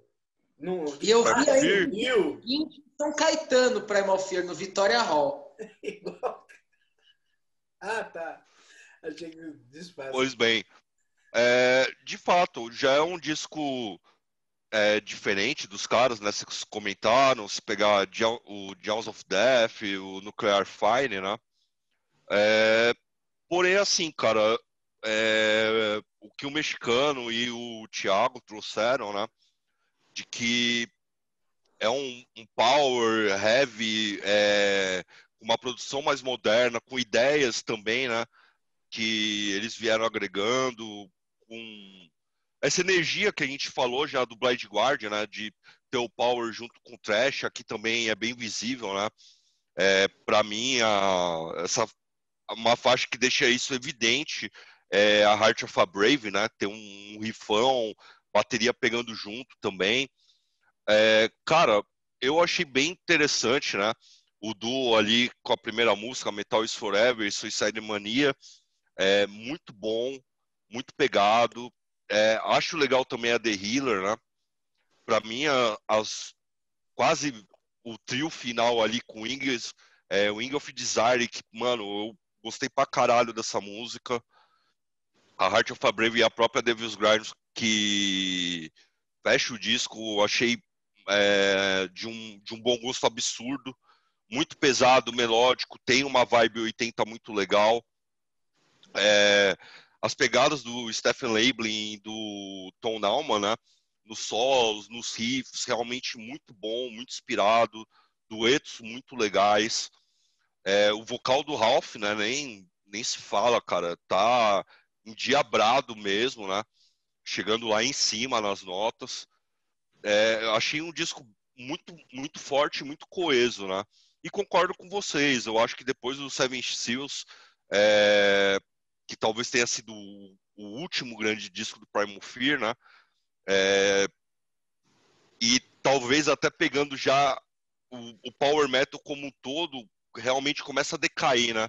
De dois, 2005 para frente, realmente tem um pouco dessa queda do um pouco não, né? Uma queda bem acentuada do estilo. É, mas aqui é um grande trabalho, cara, um trabalho bem bem moderno, atual, de muito bom gosto. Vai lá, Thiago, sua vez, velho. O que você escolheu para nós aí de 2004? Vamos lá. Vou trazer um disco que na época, como o Léo falou, passou batido total. E um disco dentro do heavy metal, que é o Leviathan do Mastodon. É, cara, assim, é o segundo disco da banda, né? E eu acho que aqui no Brasil isso mal chegou, né, cara? Nessa época aí a gente tava soterrado de, de power metal. Tava lá vendo né, aquelas paradas da Road Crew lá. E esses caras nunca olharam para essa cena americana ali. De, de ou era isso ou era new metal, velho. Ou era isso ou era new metal, exatamente. Não, não, não tinha Eles botaram no mesmo saco, né, o Mastodon entre outras bandas do new metal. Então havia essa rejeição, né, do não apenas da mídia especializada, mas do próprio público também. Sim. E aí quando a gente vai escutar esse disco, né, ele não tem nada de new metal, é totalmente diferente o só que assim, e aí é, acho que a banda tem tanta referência, tantas coisas do Mastodon. Vocês podem, você escuta Tim Lizzy, você escuta coisa de Southern Rock, você escuta rock alternativo, você escuta prog, você escuta metal extremo. É, é, é uma salada assim, que eu acho que nesse segundo disco eles conseguiram condensar melhor tudo esse monte de coisa aí e entregar uma, uma coisa mais coesa, assim, um disco mais coeso. do que o primeiro. O primeiro é bem difícil de ouvir, assim, não gosto dele muito. Mas, cara, olhando para os discos desse ano, eu acho que é um disco muito importante, porque justamente por isso, porque o Mastodon pega tudo, tudo, aquilo, tudo aquilo ali que eles é, pretendiam fazer, olhando para as referências deles, e lança um disco conceitual, né, que conta a história do Mob, Mob Dick. E isso meio que, cara, como é que a gente faz para juntar tudo isso daí, criar algo grandioso, né, épico, mas ao mesmo tempo que não apela para orquestração, para essas coisas. Então, é um disco que eu sinto isso, assim, que ele é épico, mas ele é épico do jeito dele, né? Tanto pela temática quanto pelo, pelos riffs. É um disco cheio de riffs. Assim. Você, escuta, você escuta muito riff nesse disco, muito riff bom, assim, sabe? Então, a, a grandiosidade dele para mim se dá com esses riffs. E quando tu tenta ouvir e entender as influências ali, de tanto de coisa que tem ali, tem, tem guitarra dobrada, que é Tim Lizzy, tem coisa que parece. Você fala, nossa, cara, isso aqui parece aquelas doideiras Melvin, sabe? The Melvins, parece. Aí você escuta e fala, puta, isso aqui, olha, esse pedaço aqui é, é thrash metal, né? Tem um riff aqui muito metálico. Então, então é uma banda muito interessante de ouvir. Ouvir esse disco tentando buscar essas referências. Eu curto pra caralho o Mastodon. Eu acho que é o disco, talvez, um disco mais pesado da carreira deles, talvez, porque eles estavam saindo ali do começo ali do, do de entender o que, era o som deles, definiram melhor mas ainda tinha aquela coisa do, do, começo da carreira ali que é um disco um pouco mais agressivo do que, que a gente vê hoje na banda. Então eu, eu acho essa banda incrível, assim, sou muito fã do, do, do Mastodon, acho uma das grandes bandas de metal da atualidade. Os últimos discos são muito bons, mas já é um estilo, já tá um pouco diferente agora, tá bem mais, eu diria até mais pop, né? A banda tá tentando trilhar caminhos ali mais mais pop, estão tentando ir para outros lugares. Então, eu curto pra caralho esse disco, porque ele é um disco ultra pesado, ultra difícil de ouvir. Tem muito riff. As passagens de bateria são absurdas, assim, cara. E as alternâncias de vocais também eu acho do caralho. Então, é isso, cara. Leviatã do Mastodon. Raoni! Pois bem, não sei se o Thiago pegou, já pegou outros episódios nossos para ver, né? Em 2009 eu trouxe o Crack the Sky e comentei, inclusive, né?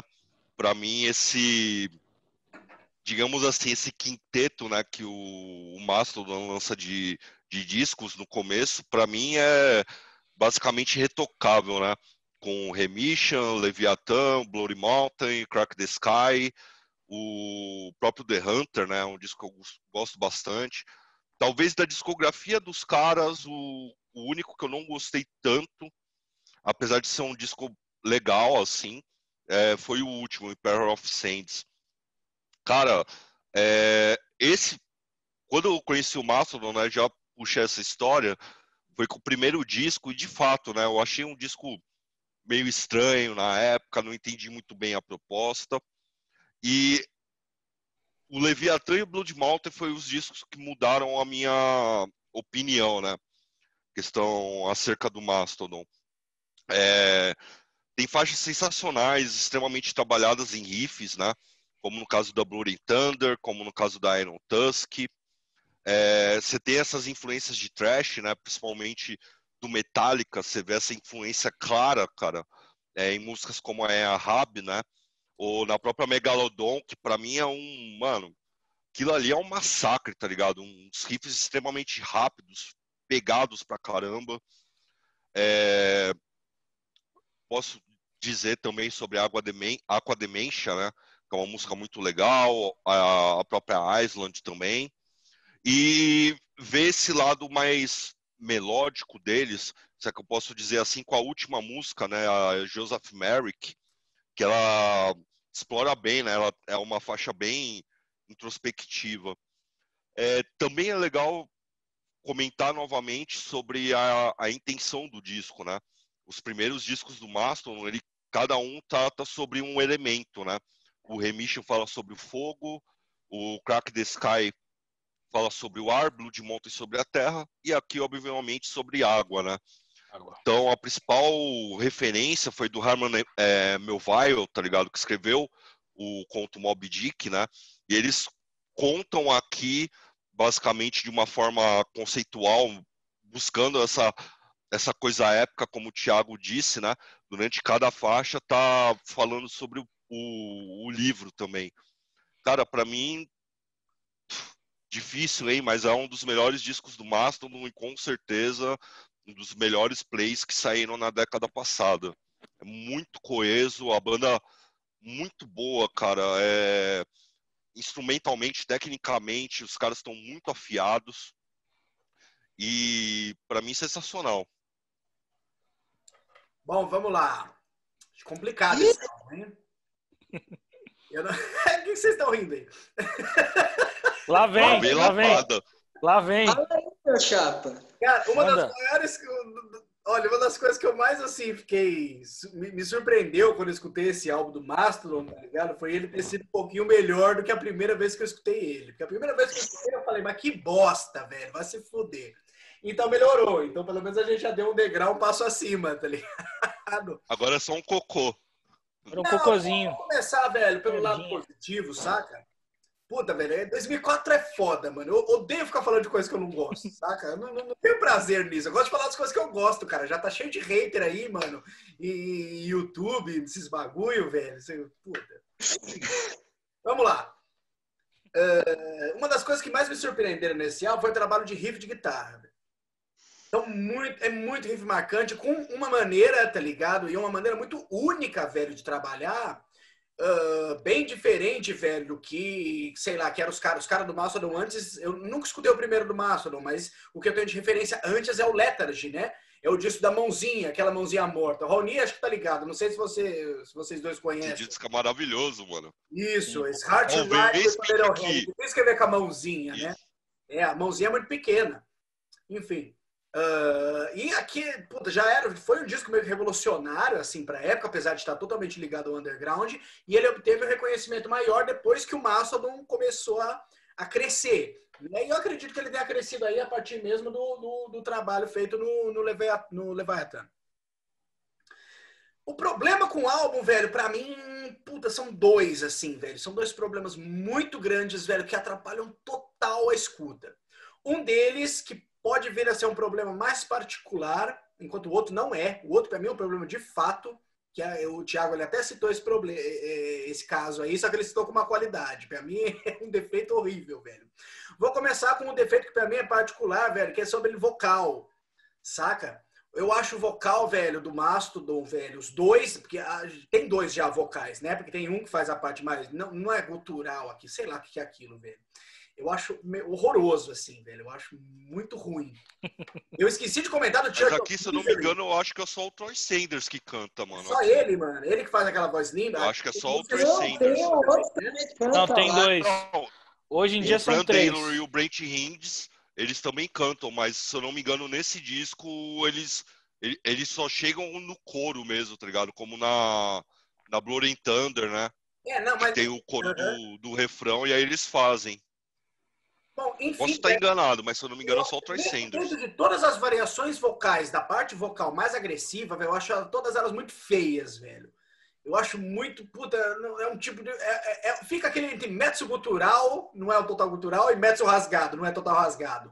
Então fica aquele um meio termo entre alguma coisa que sei lá, velho, me remete a um, me remete aos Estados Unidos em 2004 totalmente perdido de gente que nem sabia o que era metal. Não é à toa, né, que os caras se orgulham até hoje de falar que não são uma banda de metal, apesar de 99% do público ser de metal. Uma das maiores broncas que eu tenho com o Mastodon, inclusive até hoje, apesar de gostar da banda, principalmente dos álbuns que vieram depois, né? Enfim, esse é um dos problemas que até é aceitável em relação por, por ser mais uma coisa particular considerando que a construção das músicas ela, são boas, velho. A música ela tem uma fluência legal, tem uma temática bacana. A banda abraçou uma ideia, foi atrás dessa ideia e, pô, conseguiu alcançar, tá ligado? Tem, tem, tem, tem não apenas os fãs novos, mas já tinha uma galera que, que seguia e abraçou a ideia da banda na época. Agora, o problema principal, bicho, que, mano, para mim é intragável, velho, que me incomodou, me incomodou um nível, velho, que eu não consigo descrever para vocês pra escutar esse álbum, é a porra da bateria, velho. O que que esse cara tem na cabeça, tá ligado? De vir, velho, com aquele. Ele não deixa a música fluir, velho. A música, velho, precisa ter um pouco. A música não consegue respirar. Se os caras tinham a intenção de passar a ideia que você tava ali com o Moby Dick, velho, sei lá, a baleia te engoliu, você tava embaixo d'água, eles conseguiram, velho. Porque não existe respiração, velho. Não existe espaço na música, tá ligado? Pra, pra, pra, conseguir ter um desenvolvimento, uma fluência boa. E, meu, eu, particularmente, eu consigo, eu, eu acho que, eu, que a música ia se beneficiar se o baterista não quiser, não sei o nome dele, velho, mas se ele não quisesse fazer um showzinho à parte dele. Saca? Deixa a coisa fluir. Lógico, isso é uma opinião minha, velho. Quem sou eu para falar o que, que o Mastodon hoje, banda mundialmente conhecida, é tão reverenciada? Beleza, pode ser por esse ponto. Para mim, intragável, velho. Eu escutei esse álbum também duas vezes, mas a segunda vez ela foi meio que pulando, assim, eu falei, não, puta, ela vem essa porra de batera de novo, velho. E a música, velho, tem um puta riff bacana. Meu, não, não faça isso. Para um pouco. Respira, bro. Pode vir às vezes um tutupá, tutupá. Deixa virada ali pro quarto tempo, tá ligado? Vamos lá, mexicano. Termina aí, velho. Mastodon. Legal, cara. É, o Mastodon, para mim, também, esse álbum em 2004, imagina, cara. Nunca que ia aparecer, velho.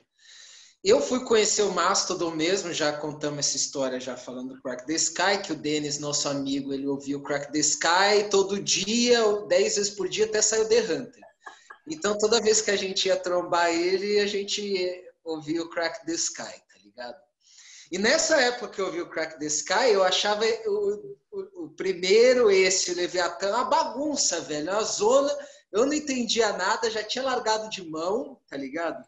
Eu acho que em algum momento, bicho, em algum momento ali, nessa época de 2004, antes de eu ouvir Crack the Sky, apareceu a Blood on Thunder, que para mim é um som muito familiar, entendeu? Eu acho que essa, pelo menos, eu tenho ela na mente, tipo, antes disso. O mexicano, e... a Blood on Thunder, ela ela entrou na trilha sonora daquele Guitar Hero Metallica, mano. Isso, isso, isso que eu ia falar. Então, é, provavelmente é por isso, cara, que eu tenho ela na memória, falando, não, essa música eu já ouvi antes, com certeza.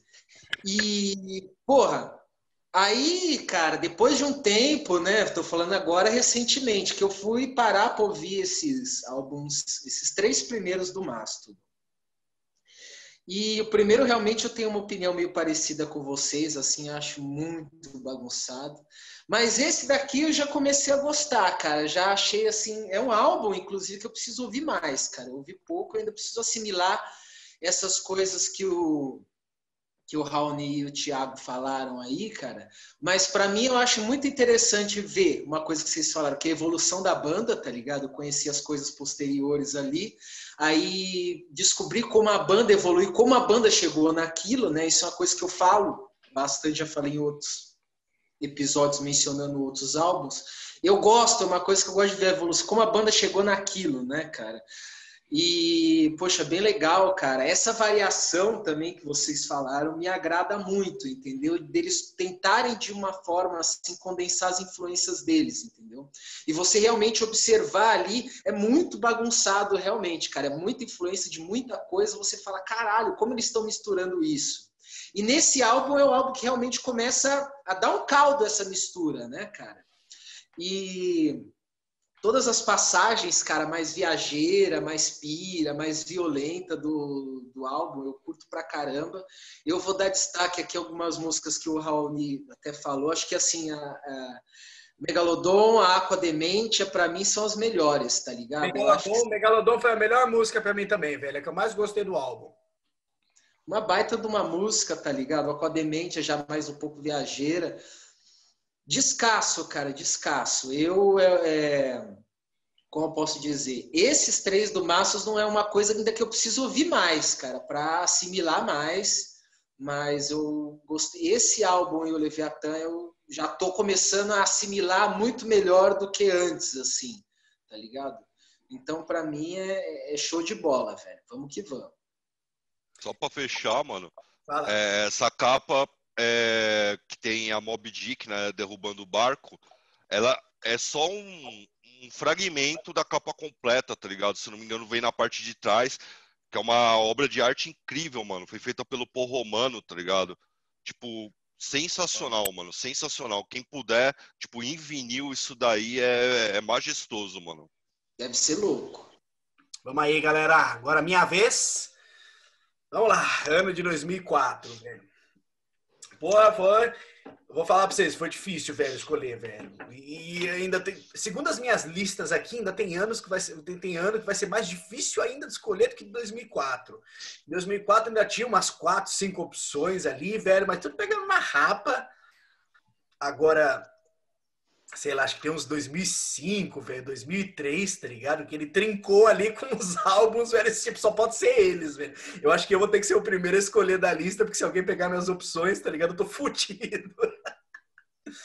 Uma dessas opções que eu peguei, saca? Ela ela é uma opção muito interessante, velho, porque ela me remete diretamente, tá ligado? O que que era o período, do, o que que era a minha vida dentro do heavy metal em 2004. Né? Em 2004 foi o ano, velho, que eu tinha voltado aí da Alemanha, eu tava me readaptando, velho, na cena metal brasileira, ou me adaptando melhor, né? Não, não readaptando, porque não tinha muito costume antes, né? Não, não, não tava vivendo a cena, o que, que ela era em si.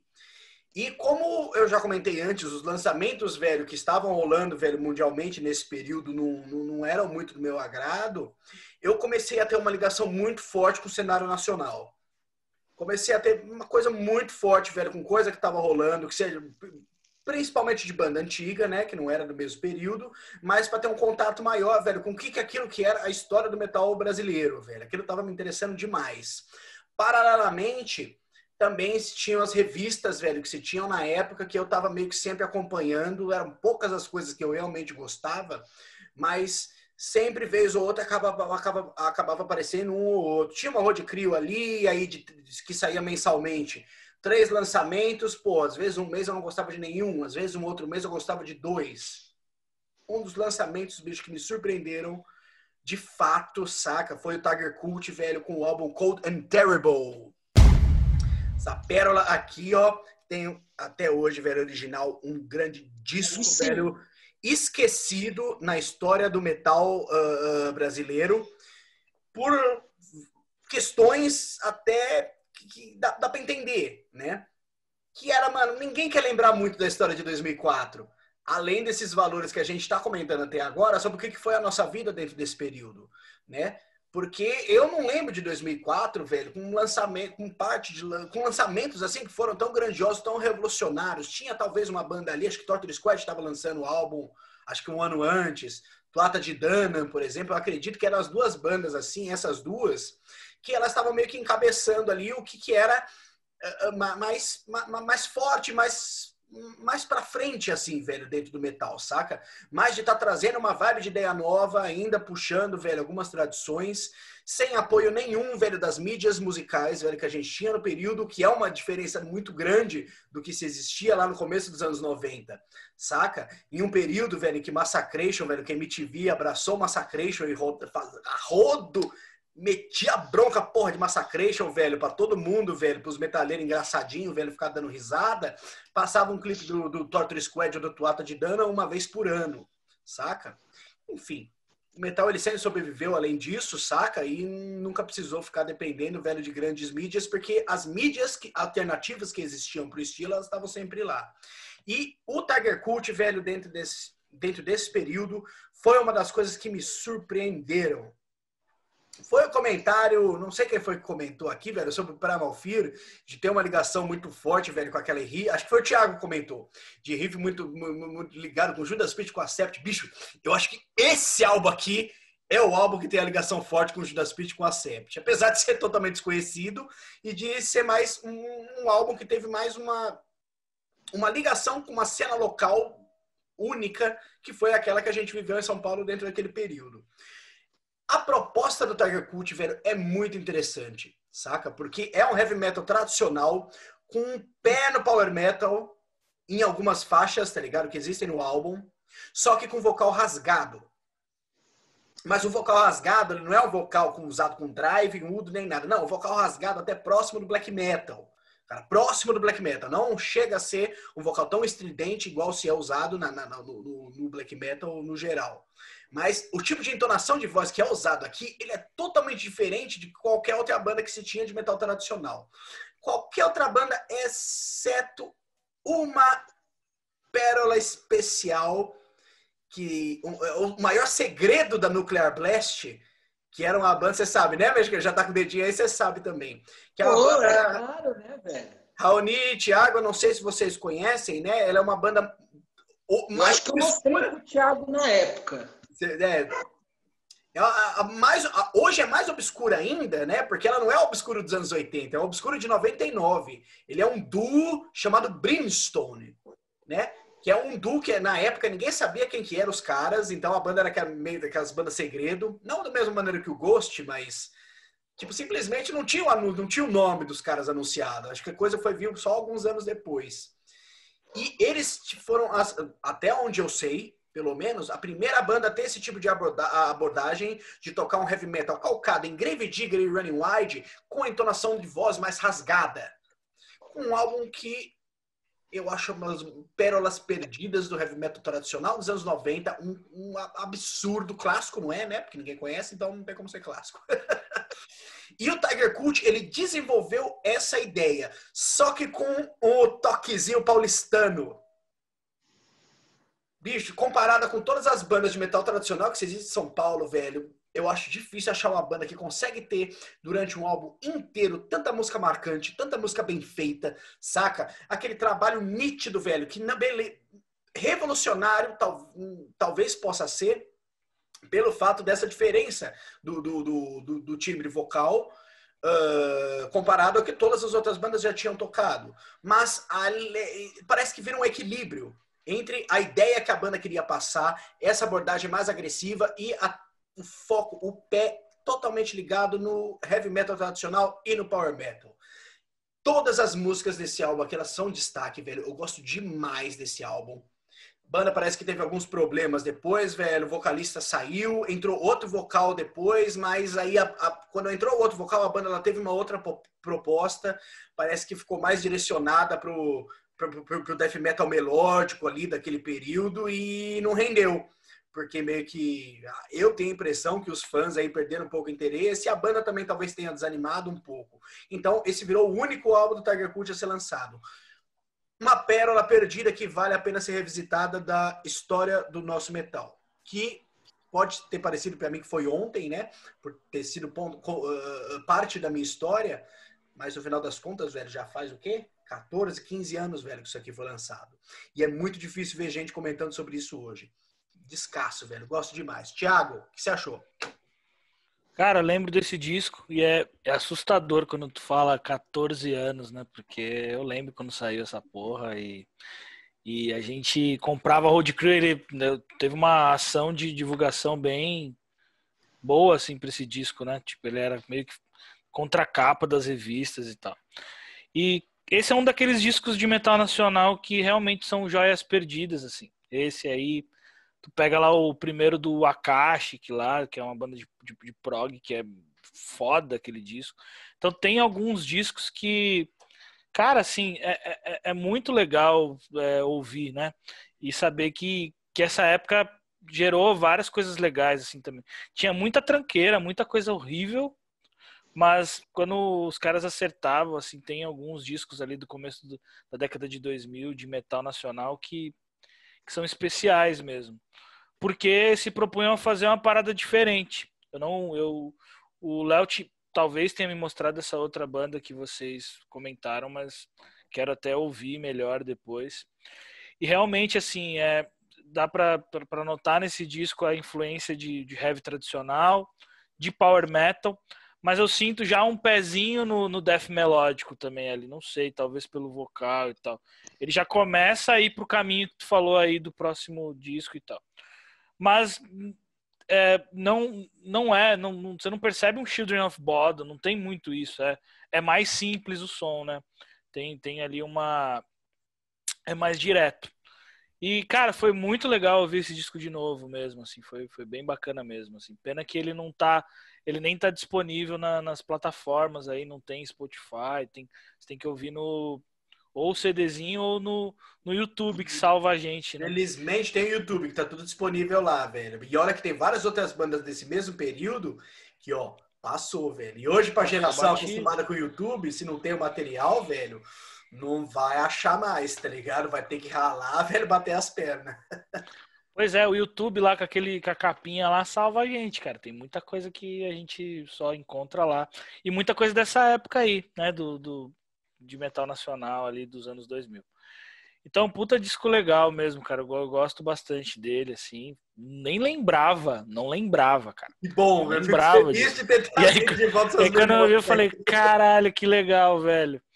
E, e, bem produzido, bem gravado também, né, cara? É bom, né, cara? É, Puta é gravação, bem, velho! Puta gravação. Bem feito, né? Isso daí foi lançado pela Die Hard Records, né? Pelo, pelo Fausto lá, pelos caras da, da Die Hard. E, e, e, puta, cara, descasso, descasso. Bem legal mesmo, Ian. Valeu por ter lembrado aí. E ele representa bem essa época aí, que nem a gente falou, cara. Conecta com o do Primal Fear lá, é bem, é bem isso aí, né? Bem legal. E aí, Raoni? Eu tô curioso. Já conhecia, Raoni? Tiger Cult? Cara, não de ouvir, mas sim, tipo, conhecia por conta das, da divulgação, né, que a Road Crew fazia, inclusive na mesma época, né, você falou do Tota de Danan também, que sempre estava nas capas da revista, né, os caras é, indicando lá na publicidade. É, assim, me surgiu um sentimento não estranho, mas engraçado, cara. Porque eu e o mexicano, principalmente, a gente traz as coisas mais diferentes, né? Essa salada de fruta é, musical, principalmente com muita influência do progressivo, ou às vezes um avant-garde, não sei o quê. E eu vejo isso daqui no Tiger Cut, e aí eu falo assim, caralho, mano, o Ian é chato pra caralho com algumas coisas, e aí ele traz um disco desse, tá ligado? Porque, mano, primeiro, né, o disco, tipo, você bem honesto e franco, né, é até capaz da galera do Tiger Cut ver, ver o programa, né, e eu acho isso daí legal. É, mas primeiro, o nome da banda é o nome de uma banda de hard rock, sejamos honestos, né, bem, bem hard 80 a capa, mano, é basicamente a Countdown to Extinction, tá ligado? Do Megadeth. Tipo, é a mesma vibe. O som, um heavy tradicional, com influências de, de rock and roll também. É, a influência de power metal vem, né? Se eu não me engano, na faixa Slave to Emptiness e Animus, Animus Nikandi, Nikandi, que traz o uso de teclado, sintetizador, né? Para fazer o clima. E o vocal, cara, do Eric Picelli é Jeff Walker, velho. É Carcass. Tá ligado? Eu escutei, eu falei, mano, é o Jeff Walker cantando. E, tipo, foi uma combinação que, na minha opinião, deu certo, tá ligado? É, faixas como é, Down the Bastards, por exemplo, isso daí para mim fica bem evidente do quanto essa mistura talvez até ousada dos caras, né? Isso daí é algo que aqui no Brasil eu percebo que ali no começo dos anos 2000 a galera estava buscando outros caminhos, outras maneiras de fazer algo interessante para não cair no mais do mesmo. É, apesar de ter faixas que para mim destoaram, tá ligado? É, I Rule the Highway é uma música bem legal, tem uma vibe Motorhead, né? Inclusive o seu o outro disco que você escolheu tem também essa vibe mais estradeiro. Aqui eu achei legal, apesar de me destoar um pouco por conta dos vocais, saca? E essas duas faixas que remeteram um pouquinho mais pro power metal, é, que, eu, que eu já citei, né? É, eu só achei estranho pela inserção do teclado, tá ligado? Eu acho que não foi tão necessário, não precisava trazer um clima como eles criaram, tá ligado? É, porque no decorrer, na, na, construção da faixa, né, que vem depois, ela fica muito coesa, né, continuar com agressividades, o riff simples, sabe, é, tá ligado? O, um trampo de baixo também bem legal, é, que eu achei, inclusive não rouba a cena, mas tem os seus momentos. Achei um disco muito bacana, realmente é, um, um play bem legal que, que acabou sendo esquecido, né? Infelizmente, esse filho único do, dos caras. É muito bom, cara. Muito bom, apesar desses, dessas três faixas que eu acho que destoou um pouco, mas eu entendo que dentro da proposta que a banda trouxe, né, e dentro desse, dessa cercania de influências é, encaixa, encaixa razoavelmente bem dentro do contexto do disco, né? Bem legal mesmo. Vai lá, Léo!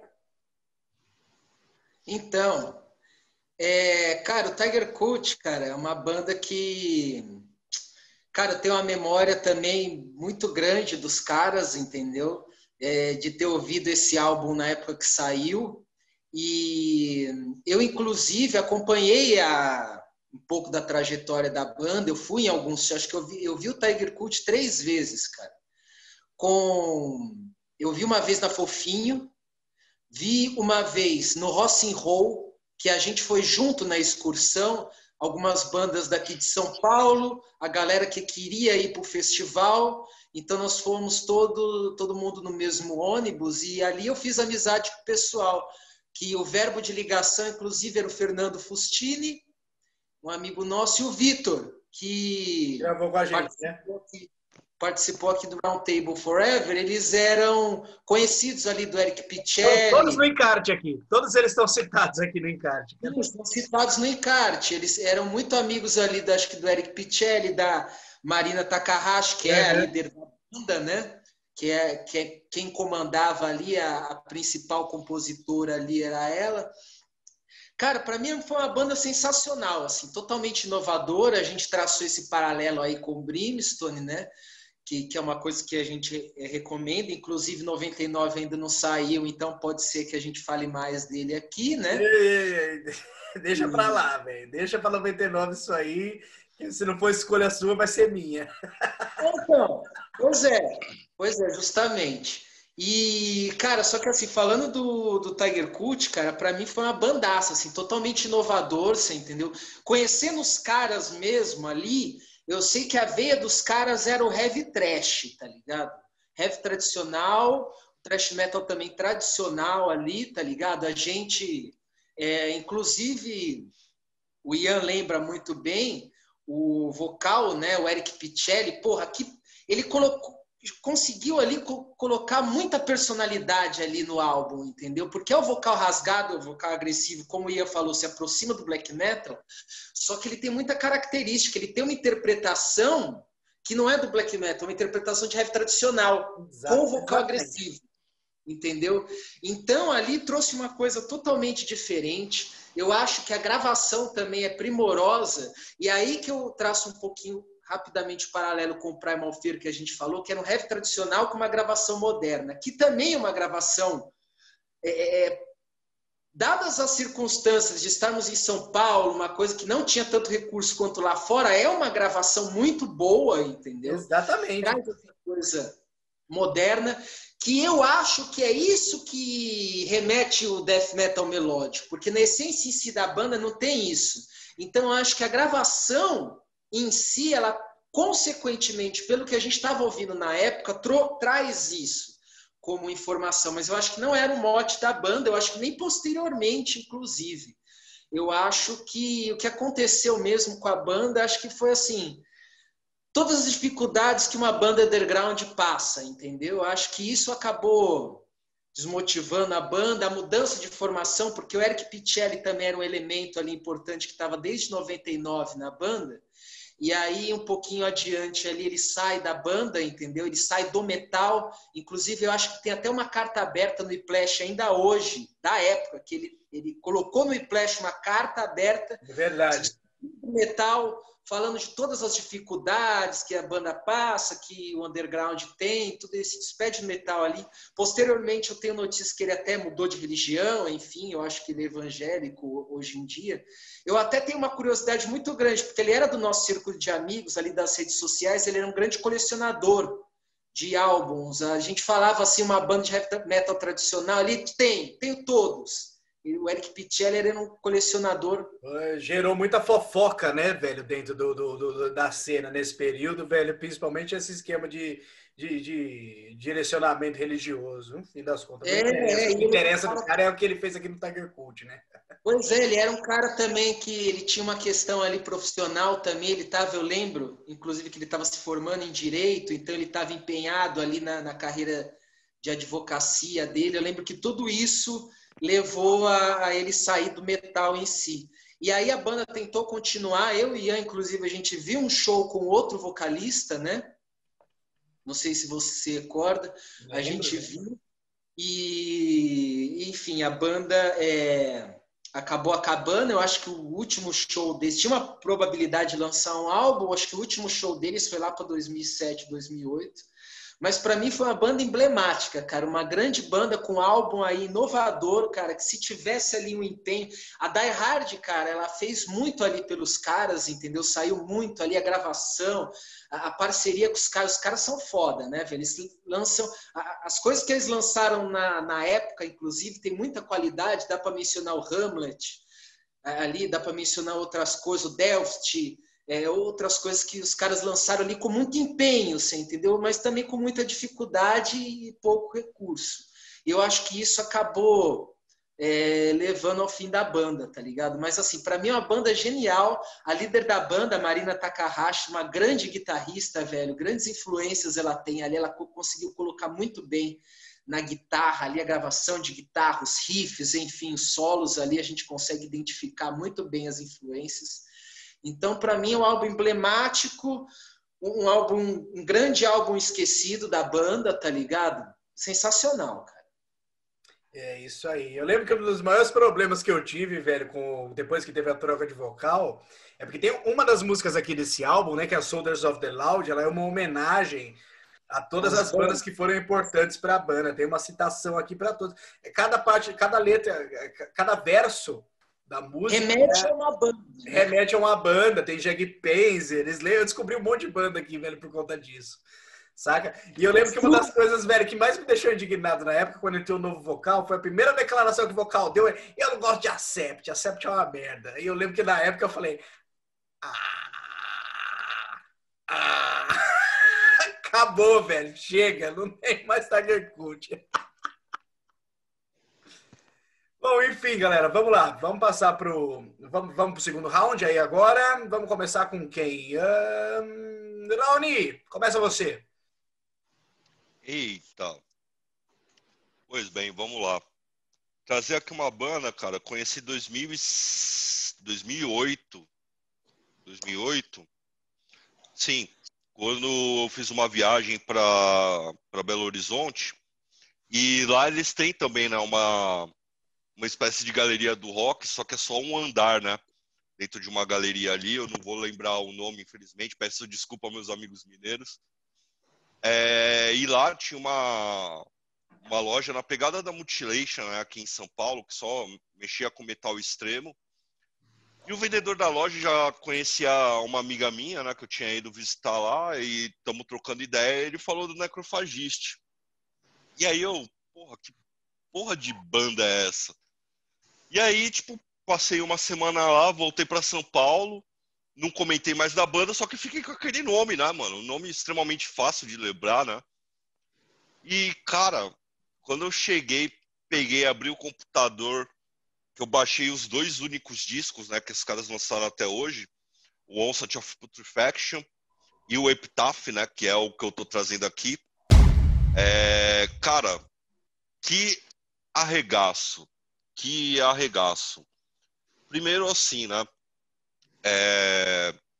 A banda, né? O primeiro disco, ele foi inteiro composto pelo líder, pela mente por trás da banda, que é o Mohamed Swissmes, né? Ele é alemão, mas é filho de, de pai turco, se eu não me engano, por isso do, do nome. E o cara compôs o primeiro disco sozinho, cara. E é um disco já cavalar, né? Inclusive, eu acho que a música mais conhecida do Necrophagist tá nesse primeiro disco, que é Fermented Fall Charge. É... E esse segundo disco, cara, ele já traz um trabalho com banda mesmo, né? É... Aqui tem o Christian Musnes, que depois vai para Obscura, segue carreira solo. Tem o Steph Farms, que é um baixista também cavalar. E o grande Hennis Grossman, né, que participou bastante, de maneira bem ativa, na cena do death metal nesses, nesses últimos anos. A entrada de músicos novos nesse, nesse disco é sentida porque tem uma, uma evolução na, nas composições, né? Enquanto o primeiro disco ele é ele é muito mais cru, digamos assim, né? É, com algumas músicas como Culinary Perversate, é, que puxa mais para podreira e tal. Aqui eu acho que houve uma uma sofisticação, né? Um refinamento dessa brutalidade, dessa técnica que os caras já já tinham, né? E que fica mais evidente ainda. E antes de comentar sobre as músicas, né? Falando rapidamente que, cara, não era um tipo de som comum até no final dos anos 90, começo dos 2000, porque se a gente parar para pensar em bandas como Suffocation, Gorguts, o Cryptopsy e Atherin, entre outras, traziam um som técnico, só que ao mesmo tempo havia uma brutalidade ali é, muito grande, né? Inclusive, o Suffocation é tido como um dos pais, né? Do Slam Death Metal, essa coisa, mano, caótica, na cara pra caramba. E o Necrofagista, ele traz uma parte extremamente melódica, sem perder essa essência dessa brutalidade, né? Isso, para mim, se resume já na faixa de abertura, que é Wound, que é uma música cavalar, mano, com, mano, guitarra fervilhando, baixo também fazendo tapping, o Diabo a 4, bateria no Blast Beast animal, mano, bumbo duplo pra cacete. E ela vai seguindo com músicas como Ignominimus Impale, né? E a próxima e a própria Diminishing to Be, terceira e quarta músicas que eles dosam de uma maneira bem interessante a velocidade, né, com andamentos mais lentos. A Epitaph também é uma outra música sensacional para mim, a minha faixa favorita, isso daí que começa, lógico, né, com uma introdução no baixo ali, um tapping cavalar, que, mano, eu acho que eu nunca tinha escutado aquilo nem disco do Dream Theater, tá ligado? Que é Only Ash Remains. É, a música, mano, é animal. O, o Muhammad ainda traz essa influência de música clássica na cara, né? Que o final termina com a Dance of the Nights, do Prokofiev, então, porra, mano, fica sensacional, tá ligado? Puxa todo o clima do que é o disco. E, mano, pra mim foi o momento onde eu escutei, eu falei, caralho, eu quero quero tocar baixo para tocar os death metal, os technical death metal, né? Quero tocar dessa maneira, fazer um bagulho nessa pegada. Só que assim, né? Sonho, sonho de garoto, mano, porque Aqui no Brasil já é impossível ter banda, tá ligado? Você encontra os músicos bons, os músicos que é bom mesmo, o cavalão, baterista bom, guitarra bom, os caras querem tocar progressivo ou power metal. Mano, não tem, tá ligado, galera que queira fazer um bagulho nesse naipe aqui.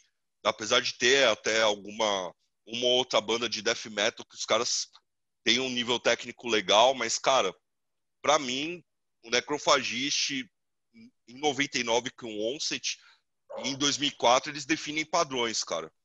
É, bandas como Beyond Creation, que eu já citei, Obscura, é, entre tantas outras, tá ligado, da cena, é, talvez não existiriam da maneira que existem hoje em dia se não fosse o Necrophagist. Então foi uma banda que botou um, um novo patamar, tá ligado, um novo limite, e falou assim, ó, que o Cannibal Corpse, o Morbid Angel, o Gorguts fizeram tá no anos 90, tá ligado? Isso daqui é o novo patamar. Tem quem goste, tem quem odeie, mas fato é que os caras mudaram a cena do metal extremo com, com esses dois plays. E aí, Thiago, o que você achou, velho, Necrofagist? Não conhecia a banda. Achei legal, eu gosto de death metal técnico. É, não é uma parada que eu escuto muito. O disco é muito bom, muito bem, bem gravado, banda, os caras tocam pra caralho. Você eu que gosto... é guitarra, né, Tiagão? Sim, é, é, é puta que pariu, velho. Tem umas passagens ali que você fala, cara. É legal do, do death metal técnico que tem muito de jazz também, né? Tem muito jazz no death metal técnico. Eu gosto, gosto mais de ouvir death metal old school. Eu, eu, prefiro, assim, do que death metal técnico, do que até essas bandas mais novas. Mas é bem legal, eu achei bem interessante o disco. É, eu ia falar exatamente isso. As guitarras são muito jazzísticas. É, e é interessante que tu falou, viu, Raoni, que meio que é uma banda precursora para essas outras bandas tipo Beyond Creation, que tem hoje tem várias bandas né, dessa, dessa praia mais técnica. Como é que Sim. chama? Tem uma que tem uma que saiu um disco faz uns dois anos, aquela Rivers of Nihil, acho que é o nome. Rivers of Nihil também, é. sim. Spawn é of Possession, que não existe mais. Pois é. Bastante então... bandas seguiram né, esse, esse caminho mais técnico, assim, mais. O extremo da velocidade e da técnica, né? E aí é interessante isso, né? Ver que esse disco de lá atrás, de 2004, ele já tem essas características que, sei lá, talvez a gente viu um monte de banda surgir de uns cinco anos para cá, assim, sei lá, não sei, é bem mais, bem mais recente isso. E achei bem legal, cara, gostei bastante, sim, achei bom também. Não manjava, não conhecia a banda, não, não, não, nunca tinha escutado, nem sabia desse histórico aí. E sempre que tem jazz me chama atenção, assim, é uma parada que eu curto demais. E, e, de alguma forma perceber jazz no metal é sempre interessante para mim, assim. Toda vez que eu percebo isso, eu fico, eu falo, puta, cara, que foda, deixa eu, deixa eu ouvir melhor isso daí. Bem foda, gostei bastante. Vai lá, Léo. Legal, cara. Esse necrofagista aí era o que eu tinha falado ali no, no Church of Misery. Pô, eu fiquei impressionado, cara, porque quando eu ouvi, eu ouvi, pô, tá muito recente, cara. Tipo, é o que eu falei, época Spotify, ou seja, de 2016 pra cá. E como que eu cheguei nisso? Ouvindo Obscura e Beyond Creation, tá ligado? Aí caiu no Necrofagist. Só que aí eu ouvi, eu falei, não, maravilha. É, banda de death metal técnico, 2010 pra cá, né? A Pampa. Legal até aí tudo bem. Não tinha parado para pesquisar sobre a banda quando tinha lançado esse álbum, entendeu? Então me impressionou muito, cara. Pô, 2004, velho. 2004 esse álbum está louco, cara. Puta que pariu. Pô, 2004, quer dizer, assim, vamos dizer, como o Thiago falou, a gente ouve mais death metal tradicional. Eu fui ouvir é, esses death metals mais técnicos assim também a partir de 2010. Porque 2004, porra, fala aí, pô, Enha, era na Palmidete Culidória, né, bicho? Nem o Harmony Corruption não, não, não tinha chegado ali. Tomb of the Mutilated, Altars of Madness, tá ligado? É, Cause of Death, é, é só, porra, era só a nata ali do, do, do Defão, tá ligado? Essa época a gente ouvia isso. Cara, eu fui ouvir essas coisas recentes, então realmente a questão é, Porra, impressionante os caras terem saído na frente aí, velho. Não conheço nada anterior a isso que tem esse tipo de sonoridade, tá ligado? Eu, pelo Aliás, menos... só o primeiro disco deles, né? Que é de 99, que é ainda 99, mais impressionante ainda. Exatamente. Foda, aí foda. você me fala, esse disco aí é de 99. Os caras eram O cara, né, em si, porque o primeiro, como você falou, era só ele. O cara doido, velho, porque eu ouvi também. Nossa, que disco. Então, disco muito bem trampado, cara. Porra, eu gosto hoje em dia, você entendeu? Cara, pato, pato, pato, vai. Show de bola, cara. Toda bagaceira dentro dessa firula melódica, tá ligado? Rapidão, essa bateria na velocidade da luz, só que eles têm uma característica. A bateria do Crisium é na velocidade da luz, a bateria do Necrophagist também é, só que é um jeito diferente de tocar, entendeu? Realmente eu acho que é, essas variações, elas puxam muito, como o Thiago falou, do jazz, entendeu?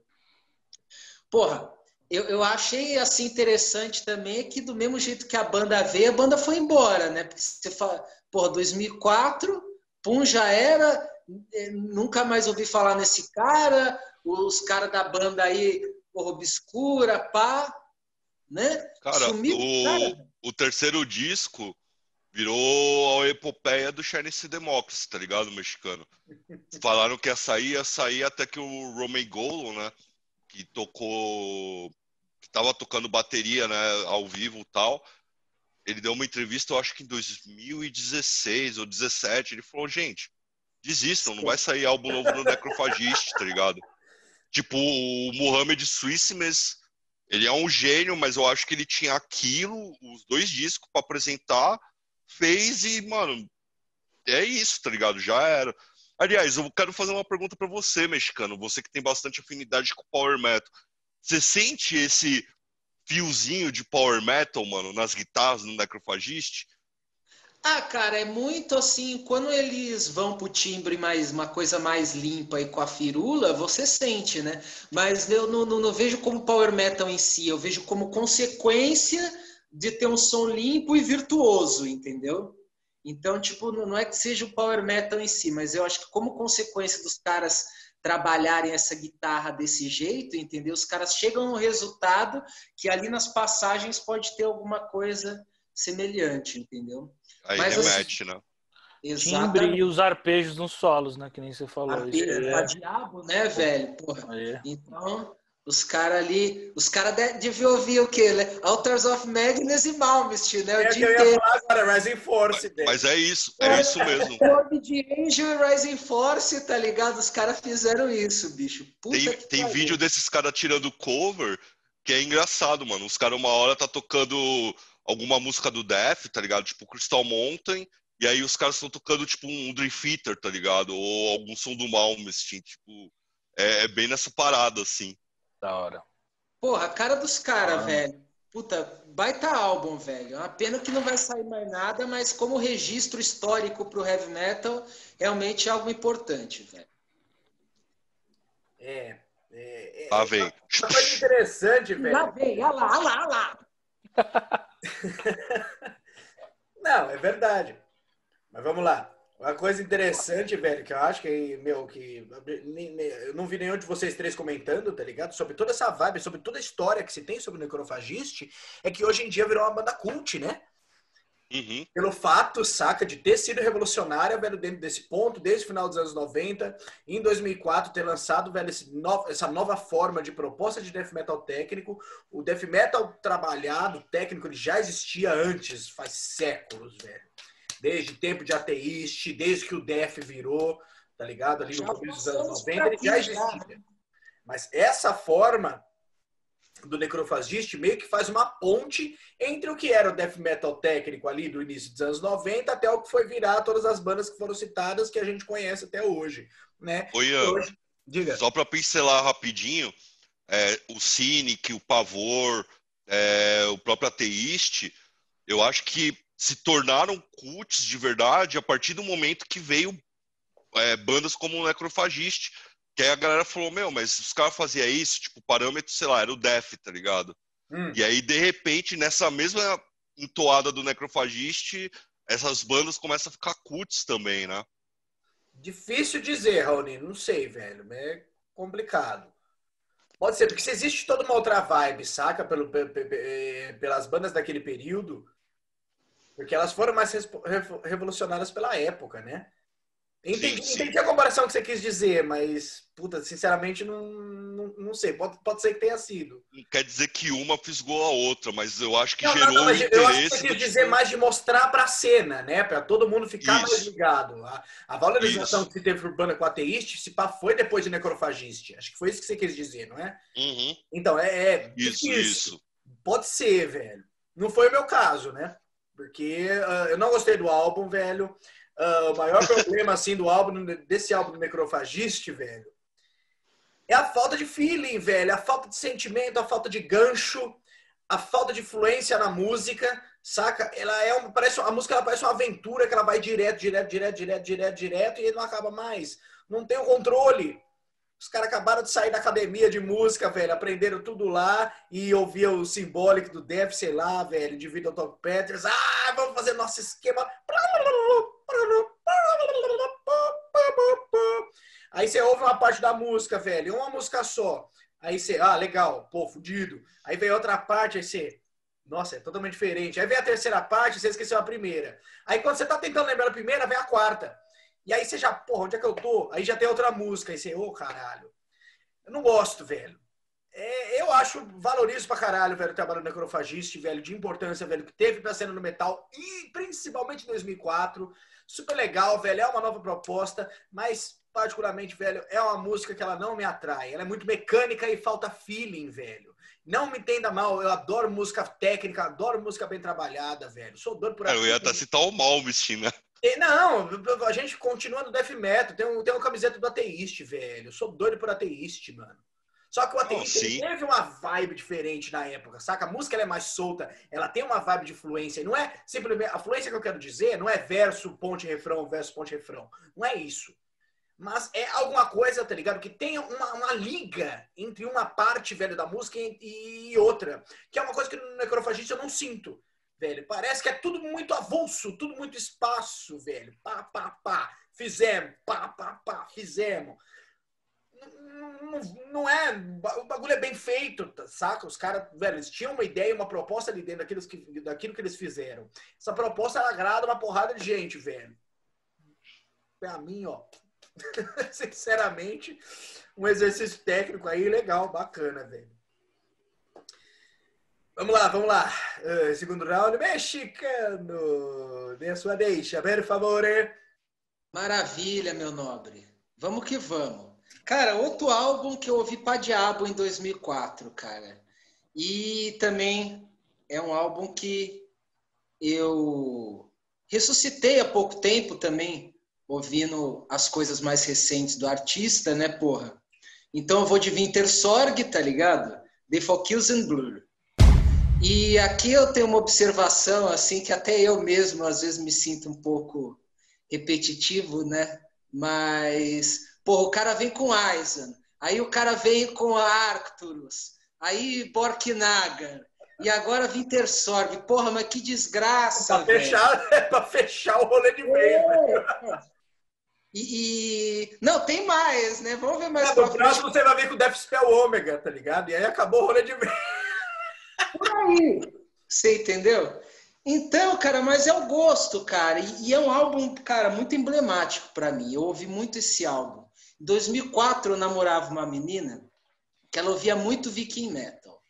Então, eu conheci muitas coisas através dela. O próprio Winter Sorg, conheci o, o Isengard, que a gente mencionou o saudoso Fenris, né? Do Dark Throne, o Isengard, né? É, Mitotin, Suidaka, enfim. E ela tinha os três primeiros álbuns do Winter Sorg, o é, Tio Freus, Cosmic Genesis e o outro que eu não vou lembrar o nome. Legions of Spirit, não sei das quantas lá, né? E aí, é, pô, esses álbuns, eles seguem uma linha viking, assim, tem as partes nórdicas, a, a, viajeira, toda aquela viajeira do, do metal nórdico, aquelas passagens mais black metal tudo bem. Aí deu da cabeça dela de comprar esse álbum, o The Focus in Blur, e o outro que é o Visions from the Spiral Generation. alguma coisa, uhum. 2002. Aí ela comprou esses dois álbuns, aí já, ah, vamos ouvir, vamos ouvir. Aí a gente pôs para ouvir, a gente falou assim, minha nossa, cara, coitado do Winter Sorg, entortou a cabeça do cara, velho. Nossa, o cara bagunçou tudo, bicho. E, pô, do nada, porque assim, foi uma mudança meio brusca, tá ligado? Do Cosmic Genesis para esse álbum de, de 2000, 2002, antes do Focus and Blur. Pô, o cara mudou, assim, bastante o som dele. Ele ainda tinha aquelas características do metal nórdico, a coisa viking, a coisa black metal, que ele vinha do Intersoul, do Otig também, coisa meio folk. Só que ali, cara, ele trouxe uma perspectiva totalmente progressiva, entendeu? Totalmente é, com muita variação de instrumento, a entrada de coisas mais, é, mais técnicas mesmo, mais virtuosas, veio a partir desse álbum de 2002. E o Blur também veio nessa bota, entendeu? Então aqui a gente tem umas, muitas características do Winter Sorg, a coisa do, do black metal, a coisa do viking, a coisa folk, coisa nórdica, só que dentro de uma cor do, do, do metal é, é, extremo técnico, entendeu? E assim foi a primeira vez que eu vi uma mudança muito brusca assim na carreira de um artista. Então isso me deixou foi uma coisa emblemática, e assim, ouvindo o álbum, cara, eu acho esse álbum assim até hoje muito interessante, porque ele traz essas coisas. É um álbum também que eu acho que ele também vai à frente ali na coisa do black metal progressivo, que o próprio Arcturus foi já existia a banda, só que eles foram ficar mais pira também conforme o decorrer dos álbuns. O próprio Isaac veio ali em 2008, né? Fazer uma, trazer uma coisa mais técnica ali no The Adversaries, começar a carreira dele solo depois do Imperial. E esse álbum aqui é muito interessante, porque ele é assim progressivo, ele é bagunçadão, tá ligado? Só que ele ainda tem uma pira orgânica. Tanto no instrumental quanto a gravação dele, é uma gravação que você percebe que ela não foi feita assim, uma coisa abertona, aquelas produções que a gente está falando aqui de Nuclear Blast, aquelas coisas que vem muito na cara. Não. É um álbum mais orgânico e que ele consegue é, é, é encher de elementos ali musicais, entendeu? Tanto no instrumental, cara, a gente vai falar, pô, o Wintersog, a banda dele é ele e o Matias Marklund, né? Que é o companheiro dele que sempre acompanhou os álbuns dele, sempre gravou os instrumentos junto com ele. A ilustre presença nesse álbum no álbum anterior do Steve de Giorgio, né, cara? Porque acho que o cara precisava de alguém também doidão para fazer o álbum. Como que eu vou gravar esses baixos que eu quero fazer aqui? Pô, quem que vai, que vai gravar? Tem que ser o de Jorge, cara. Só, só ele, tá ligado? Pra Preciso essa... de alguém que fume no bong e saia tocando. Tá ligado? Maior assim, Ramones do mundo.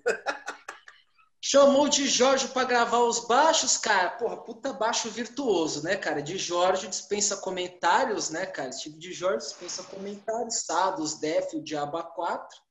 Então, o cara, nesse álbum aqui também, ele tá arregaçando, tá ligado?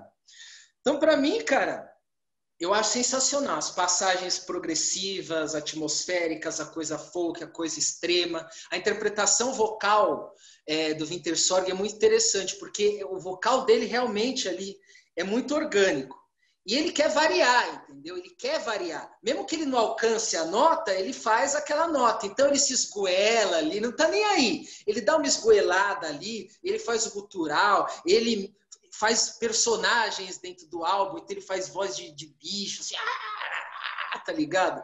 Dá uns agudos a mais ali. E, e, poxa, isso é uma característica muito interessante da que é a liberdade que ele teve nesses dois álbuns, cara, de fazer assim que ele queria, entendeu? Ali ele arregaçou. São dois álbuns importantes da carreira dele, tá ligado? Muita gente lembra desses álbuns com uma mudança. Depois, os outros álbuns que seguem adiante, ele foi gradativamente voltando a ser mais viking, entendeu? Mais tradicionalzão ali, começou a voltar a aparecer é, com o que ele fazia anteriormente. Cara, baita de um álbum, cara. Descaça um álbum que para mim é importante até hoje. Ouço ele muito, como eu, vocês já observaram, eu gosto muito desse estilo nórdico, técnico, black metal da porra toda aí. Progressivo. Maravilha, cara. Maravilha. Espetacular. Bom, vamos lá, mano. Pô, esse, esse, esse Aldo Vitersorg, velho, ele foi. Gostou? Esse, gostou ou não? Fala primeiro. Beto Carreiro. Eu não gostei de nada, velho. Eu só gostei das minhas escolhas, velho. Olha lá. Eu falei pra você, não gostou nem dos seus, pô? Não, dos meus eu gostei, brincadeira só. Lógico que eu gosto, velho, mas. Não, não, não mas eu, bicho, quero sempre começar pelo lado positivo, saca? Porque não é, no final das contas, eu não detestei nenhum. É, não teve um que eu detestei, sim. Mas. mas eu não. Pô, sempre vendo o lado positivo, saca? Vamos começar pelo lado positivo do Winter Song. O Winter Song aí, nesse caso, nesse álbum, ele foi o mais interessante de todos, velho. Ele foi aquele que mais empreendeu a atenção dentro de uma vibe da, da proposta, tá ligado? Que a banda tava querendo mostrar ali, juntando com o ano, velho, que era 2004, e juntando com a gravação, velho. Mesma coisa que você comentou com a gravação, eu senti uma gravação muito orgânica em um álbum, velho, que, sei lá, do Winter Song era a última coisa que eu ia esperar. Saca? Em 2004 ainda, velho, sei lá, se fosse um Winter Song 99, até tudo bem. E isso eu achei que contou muito ponto, muito, foram muito, muitos pontos assim a favor. Bicho, é muito interessante, velho, a proposta que o cara teve, tá ligado? Pra esse álbum. Essa mistura, velho, de vibe um pouco de folk, o black metal, o grau do black metal, ele foi, ficou bem mais abaixo, saca? Mas existe uma coisa, velho, que eu prezo muito em música, eu sempre, puta, 10 mil anos, velho, que eu saio daqui repetindo, velho, essa porra desse programa, que é o foco. Banda precisa ter um foco musical, velho. Uma ideia de onde que a banda, o que, que a banda quer fazer com aquilo. Então você tem uma nova proposta. Beleza, vamos criar isso. Vamos trabalhar em cima do, do Viking Metal. Não quero mais fazer Viking Metal. vamos fazer uma coisa mais progressiva. Então, qual que é o equilíbrio entre o progressivo e o foco? Porque o progressivo você pode expandir para lá, para cá, para cá, para cá, para cá, para cá, para cá. Ou você pode pegar uma ideia e ir expandindo ela de maneira equilibrada. Infelizmente, o Vitor Sog foi para cá, para cá, para cá, para cá, para cá. Velho, essa mistura de vocal, de repente o cara tá cantando isso, aí imita um bicho, aí imita um outro. Aí você fala, caralho, não, mas como é que é? Aí, de repente, quando você ainda tá pensando naquilo, até, até lembro necrofagiste, velho, de certa maneira, nessa bagunça de ideia, velho, que é um álbum, pô, é, é talento desperdiçado, é talento jogado no lixo, velho. Porque se pode fazer uma música, na minha opinião, mais complexa, menos complexa, mais direta e tão eficaz dentro dessa própria possibilidade, velho, que a banda criou. Eles fizeram mais difícil que é, que é ter a ideia nova. Pô, por que não faz uma porra da música mais marcante, velho? Cadê uma ponte? Faz duas músicas com verso, ponte, refrão. De repente faz uma aí que extrapola um pouco. Aí volta com uma e de repente faz uma de nove minutos que vai até o além. Pô, é, é, meu, é o mais difícil, velho, os caras fazem. O mais fácil, puta, velho, eu sei lá. Eu... você tem que fumar mais maconha, velho. Tá foda. fumei ontem, velho. Não é, acho que não. fumei ontem, fiquei doidão e dormi. Então acho que não, velho. Acho que eu. Vai, Thiago, diz aí, velho. O que você achou, mano? Cara, esse foi um disco difícil para eu ouvir, assim, conseguir ouvir ele todo. É, por quê? Eu amo progressivo e, e, e, achei muito interessante as passagens atmosféricas, tudo que o álbum propõe dentro dessa temática, né, nórdica ali e tal. Isso funcionou muito bem quando você escuta ali, inclusive o baixo também, acho que é um destaque também. Mas o que mais foi difícil para mim foi o vocal. Essas mudanças do vocal foi, cara, assim, eu acho que eu preciso ouvir mais para conseguir absorver e, e, ouvir com naturalidade aquilo, assim, tipo, porque é muito diferente. É, uma, é outra parada, assim essas alternâncias de vocal que o que o Léo comentou e tu também aí, cara, assim, é, é, às vezes desafina e não tem nenhum problema em cantar desafinado, assim, mas é que sai demais, cara, assim, ele vai para um lugar que, que ele aí, não tá nem cara. Você tem que estar tá preparado para isso, assim. Eu acho. É. Eu não sou daquele chato que pô, o cara tem que cantar certinho, afinado. Não é isso. Nada a ver. Música não, não, não tem, é, não, não é, não é é American Idol, não é, não é isso. É mas, mas, mas, cara, o bagulho vai para um caminho assim que você, você para assim, e eu acho que essa é a ideia mesmo, é meio que chocar. Só que isso contrasta com a atmosfera e com toda a outra parada do, do prog ali que tem na proposta progressiva. Então, sabe assim, quando, quando eu escutei, talvez eu esperava um vocal mais yes, assim, sabe? Dentro daquele contexto, de alguma forma, um vocal mais linear, assim. E eu acho que ia, ia sei lá, ia valorizar mais tudo que tem de bom no disco, tá ligado? Acho que essas alternâncias vocais. Mas aí agora vocês explicando, cara, é o, é o, é o estilo do cara, é a pira dele é, é fazer isso aí. A proposta dele é essa. E aí eu preciso ouvir melhor, talvez, com esse. Pô, entende que essa que é a pira. Né? entende que essa que é a pira. Mas tem muita coisa boa no disco. Eu lembro do Léo do, do Léo levar esse disco em casa lá e a gente ouvir ele. E é, foi uma sensação parecida, assim, de não entender bem. Talvez agora entendi melhor as passagens progressivas. É muito legal a proposta de, cara, é, um, é progressivo, é black metal e é nórdico. Então você escuta esses elementos ali. Só que o vocal, cara, assim, você tem que, você tem que setar virar a chavinha ali de entra nessa pira aí. Não é uma parada fácil de ouvir, né? Mas gostei, achei bem legal. E aí, Raoni, passa a bola, bicho, pra você. Wintersorg. Cara, que disco difícil. Logo que o, o mexicano passou, né? Tipo, vocês sabem, o Thiago não sabe, galera também que vai assistindo sabe. Eu tô aqui na jogatina frenética, né? Tô jogando Doom Eternal. E, bem, ah, pra quem, pra quem jogou Doom, sabe como que é o Doom, né? E, porra, mano, é, escutar Wintersog com Doom desceu quadrado, mano. Desceu. Não foi nem, nem Itaipava, mano. Foi a Conte, tá ligado? Ponte quente, borbulhando, tá ligado? no Vencida, sol da cara. Bahia de 40 Vencida. graus, tá ligado? É. E aí eu fiquei tipo, velho, não, vou escutar os outros discos. E tava até trocando ideia hoje com o mexicano, né, em off ali no grupo. Falei, ô mexicano, eu preciso entender da onde veio o bagulho, porque a minha referência é, de, desses black metals mais progressivo, É mais pra cá, É. né? isso, e, e é o Arcturus principalmente, né? Rapidão, mano, minha bateria tá dando com o fraco, tá no carregador, velho, não tô entendendo nada. Ah, não, beleza. Beleza, tá, tá tranquilo. Ok, ok. Desculpa aí, galera, ter virado a câmera aí, era só pra conferir. É, né? Pois bem, é, peguei hoje para escutar um pouquinho mais calmo, é, falando até, né, com o mexicano e tal, porque minha influ, a, a única banda que eu conheço nessa linha é, era de fato o Arcturus, né? Para mim o black metal ele ainda tem essa coisa de ser um estilo extremamente fechado e que quando agrega alguma coisa é mais ou menos na linha do Borknaga, né? É, Tipo, ah, a gente vai vir com algo mais atmosférico, não é tão experimental, digamos assim.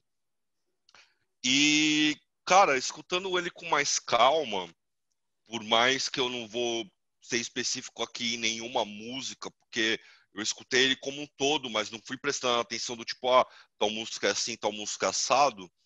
É, eu gostei, cara. Eu gosto desse tipo de coisa que me intriga, né? Diferente do Ian, que fica, ah, não sei o quê, não, que tem que ter foco, ah, minha Agostini, não sei o quê, blá blá blá, mesmo, e todo esse tipo de mesmo. coisa. É, eu gosto desses álbuns que me intrigam de alguma maneira e que eu falo assim, não, peraí, é, da onde, da onde veio, qual que é a intenção, como que as outras bandas nesse espectro trabalham, né? Tanto que eu acabei descobrindo hoje mesmo, né, que tem muita banda que de black metal que flerta, né, com o progressivo, com avant-garde. Vou dar, é, vou estar escutando aí é, com o tempo, né? Ah, mas cara, eu achei um álbum muito muito foda, apesar de ser de difícil de gestão. Pelas mudanças de vocal, é, um instrumental complexo que por horas vem aquele black metal característico, né? Aquelas guitarras chuva em telha de amianto, shhh, o vocal gritado, de repente entra o teclado, muda o vocal, muda a vibe. Steve George ali comendo a porra toda com, com baixo fretless, né? Bateria muito trampada também. Steve George, que diga-se de passagem, né, mano? Esse cara. É. Mano. todas, é cara, fera. O cara nasceu pra música, velho. Eu dei uma olhada aqui no Metal Archive, só de banda ativa o cara tem 14. 14 É, banda É ativas, o maior fã de Ramones, velho, do mundo, velho. Só ouve Ramones em casa e não ouve mais nada, velho. Com certeza. E assim, cara, eu gostei inclusive do nome das músicas, né? Eu não vou ligar a música ao seu respectivo nome por enquanto, é um disco que vou continuar escutando, que nem os outros do Winter Sorg, né? Mas eu gostei dessa coisa porque me remeteu a, a uma brisa espacial, de outras realidades, né? É, como Matrix Odyssey, que é uma música que eu já fiquei tipo, caramba, como assim, né? Tem uma música que inclusive me remeteu a um Boy Dukes, velho, que é a, a banda que projetou o Ted Nugent, né? É, o reconhecimento, né? Para fase solo dele, que é A Sphere is a Sphere to Infinity, que tem uma música do One Boy Dukes chamada Why is a Carrot More Orange than an Orange, tá ligado? Tipo, por que uma cenoura é mais laranja do que uma laranja? Pra quem, tipo, se eu não pronunciei o inglês correto. Isso daí, tipo, esse tipo de sacada eu acho muito louco, porque dá vontade de, de fato, pegar a letra e ver o que que, que o que que está sendo contado ali, qual é a intenção quanto a isso. Então, eu também não vou ser hipócrita de falar, não, curti, pá, não sei o quê, mas eu achei que é aquele disco que eu vou ter que explorar, tá ligado? É mais um daqueles bagulho que eu gosto, da mesma maneira que quando o Ian trouxe o Ana Cruz, né?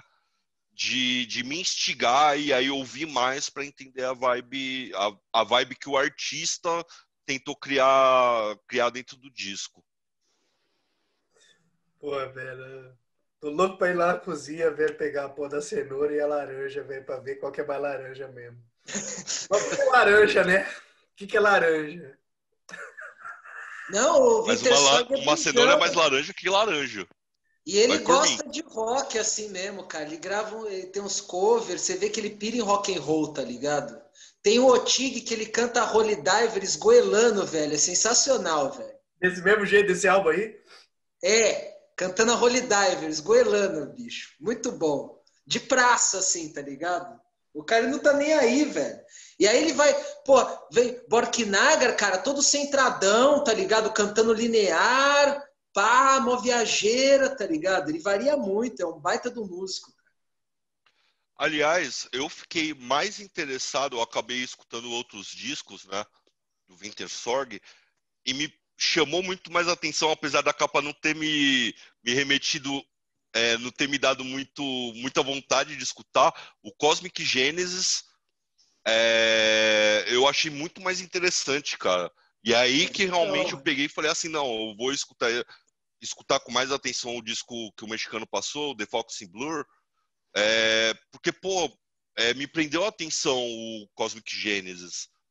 Então, eu vou, vou pegar melhor para escutar, porque realmente é, tem coisas escondidas ali. É, tipo, você vai garimpando enquanto escuta a música, tá ligado? Tá bom, né? Eu tô com a cenoura e a laranja aqui na cabeça. Pô, vai pro inferno, velho. Depois pega essa música aí pra escutar. Às vezes melhor não. No Boy Dukes é legal, é legal. Vou pegar pra escutar sim, lógico. Seriedade aqui, porra. Qual que é mais laranja? Tá embriagado já. Misturou essas balardidas com a cerveja, já tá ruim já lá. Não, já foi pra Nárnia. Vamos lá. Foi pra Nárnia. Não, vamos lá, tio. vou escolher meu álbum agora. Tá tudo certo. Então toca aí, meu chapa. Vamos que vamos. Vamos aí, galera. The Carburetors. Pain is temporary, glory is forever. Perdão, velho. Puta, que atordoante. Tá ruim, Ivone. Tá ruim. Tá ruim, Ivone. Tá, tá ruim. Não, falando sério. Bateu a nave. Pô, velho, puta álbum, mano, foda. Porque, puta, pegar esse álbum, velho, às vezes eu fiquei refletindo um pouco sobre ele. Você não tem muito que refletir num álbum tão simples, tão básico, tão direto quanto esse, saca? Mas na verdade tem sim. Tem um ponto que eu acho muito interessante, velho, talvez por ter. Eu acho sempre importante, tá ligado? Acontecer na história do rock em geral, velho. Aonde em tempos onde a música ela se complica, onde todo mundo começa a querer mais e mais e mais, tá ligado? Querer mais complicação, mais complicação, mais complicação. Se tem um equilíbrio. Se tem uma vibezinha, uma volta para as raízes do rock and roll, sem ser exatamente uma cópia é, é, do, daquilo que já foi feito, mas com uma repaginada, com um álbum extremamente divertido e bem-humorado. Isso é tudo, velho, que encontra nesse álbum do The Carburetors, né? É uma banda, velho, de... Uh, é uma banda norueguesa, Aí tem uma galera que já tinha uma ligação com um pouquinho da cena do black metal ali no, no, nos anos 90. Só que existe uma característica que eu acho muito legal, velho, no Carburetor, saca? Que dentro dessa proposta de banda, que é tocar um rock and roll, seguindo essa linha Motorhead, mas com, uma, com aquela influência mais pesada, as bandas que a gente conhece, velho, dentro dessa proposta, uh, elas normalmente elas puxam um pouco o lado mais metal. Enquanto o Carburetors, velho, para mim, é puxa o lado hardcore. Então eu ia pensar na galera que veio do hardcore querendo fazer esse som com uma energia, com uma pegada mais forte, velho, com, pô, velho, com uma batida pulsante, saca? A simplicidade é aquela pura essência, velho, clássica de rock and roll que vai desde Chuck Berry, velho, passando por Elvis, passando, caindo lá pro Motorhead nos anos 70 e tendo essa nova repaginada aí no começo dos anos 2000. Que descasso, velho. Muito louco. Todas as músicas são boas. Isso é, é, sabe que isso é um descasso, velho. Você botar no churrasco, que tem gente, de repente, com um monte de gosto diferente, mas que pelo menos seja próximo do rock and roll, que ninguém vai reclamar. Pelo contrário, né? acho que ainda vai todo mundo perguntar, oh, que negócio é esse aí, velho? O vocalista, né, do The Carburetors, ele é, é o mesmo vocalista lá que cantou no Chrome Division, que é a banda com a mesma Ed proposta, né, mas que é o Ed Gus, que uh, que contava com os caras do Dimo Borger. Só que eu particularmente, velho, nunca vi nada demais do Chrome Division, saca? Achei legalzinho, interessantezinho, mas para mim, velho, nunca bate, sempre bateu na trave. Enquanto The Carburetors, que é uma banda que eu conheci faz pouco tempo, faz alguns anos, foi direto, assim, foi certeiro, velho. Parece que a banda ela tá com um pouco mais, pouco mais de vontade, saca? Não é uma coisa tão programada igual aparenta é, aparenta para mim, né, é, ter sido com o Chrome Division. Vamos caralho, velho. Descasso é, uma, é um álbum que não tem muito o que falar. É simplesmente um álbum agradável de se ouvir, velho. Bom para vários momentos, saca? Para dar aquele pump it up, pump it up na vida. Vamos lá, vamos lá. Thiago, o que você achou? Cara, vamos lá. Acho que talvez seja o disco que eu menos gostei de, de, de todos os discos aí. É, e isso não quer dizer que ele seja ruim também, né? É, é verdade. Por quê? Por quê, né? Porque é tudo que a gente já ouviu e às vezes é isso que tu tá falando. É um som que tu ouviu tomando uma breja ali, assando uma carne, fazendo um churrasco e tal. E aí, pelo menos o, é, eu percebi que a galera escolheu assim discos também pela relevância, né? E talvez o teu critério foi outro, de repente, foi, cara, vou trazer uma parada aqui que eu me diverti ouvindo e tal. E eu achei legal, é, é tipo de rock, não tem como tu não gostar disso daí, de Motorhead, de rock, rock and roll, todo mundo gosta, né? E eu achei semelhante ao Chrome Division, agora vocês falaram aí do vocalista.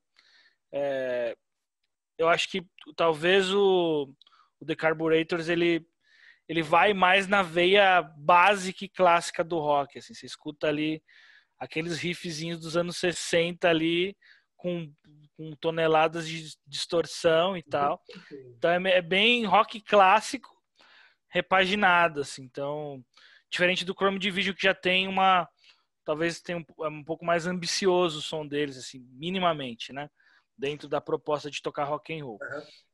Então achei um disco legal, ouvi, não, não conhecia a banda. Mas não sei se eu vou ouvir de novo, viu, pra te falar. Porque, puta, cara, eu boto um Motorhead pra ouvir, tá ligado? Entendi. Mas eu achei, achei divertido, achei legal o disco. A capa é muito engraçada, né, mano? Os caras de óculos, assim, os caras de cabelo curto de óculos. E tem uma música lá que eu até anotei aqui na minha colinha aqui, que é, acho que é Alright, Alright, alguma coisa assim. Cara, é a The Wicker Man do Iron Maiden ali, é o mesmo riff. É o mesmo. Comentar. É o Wicker é... consequentemente a Running Wide, né? Do Isso, que é outra. Então repagina logo tudo de uma vez. Então, assim, eu acho que, vamos lá, é válido, é divertido pra caralho, é válido, é um disco válido. Achei legal. Rauli! vamos lá, né?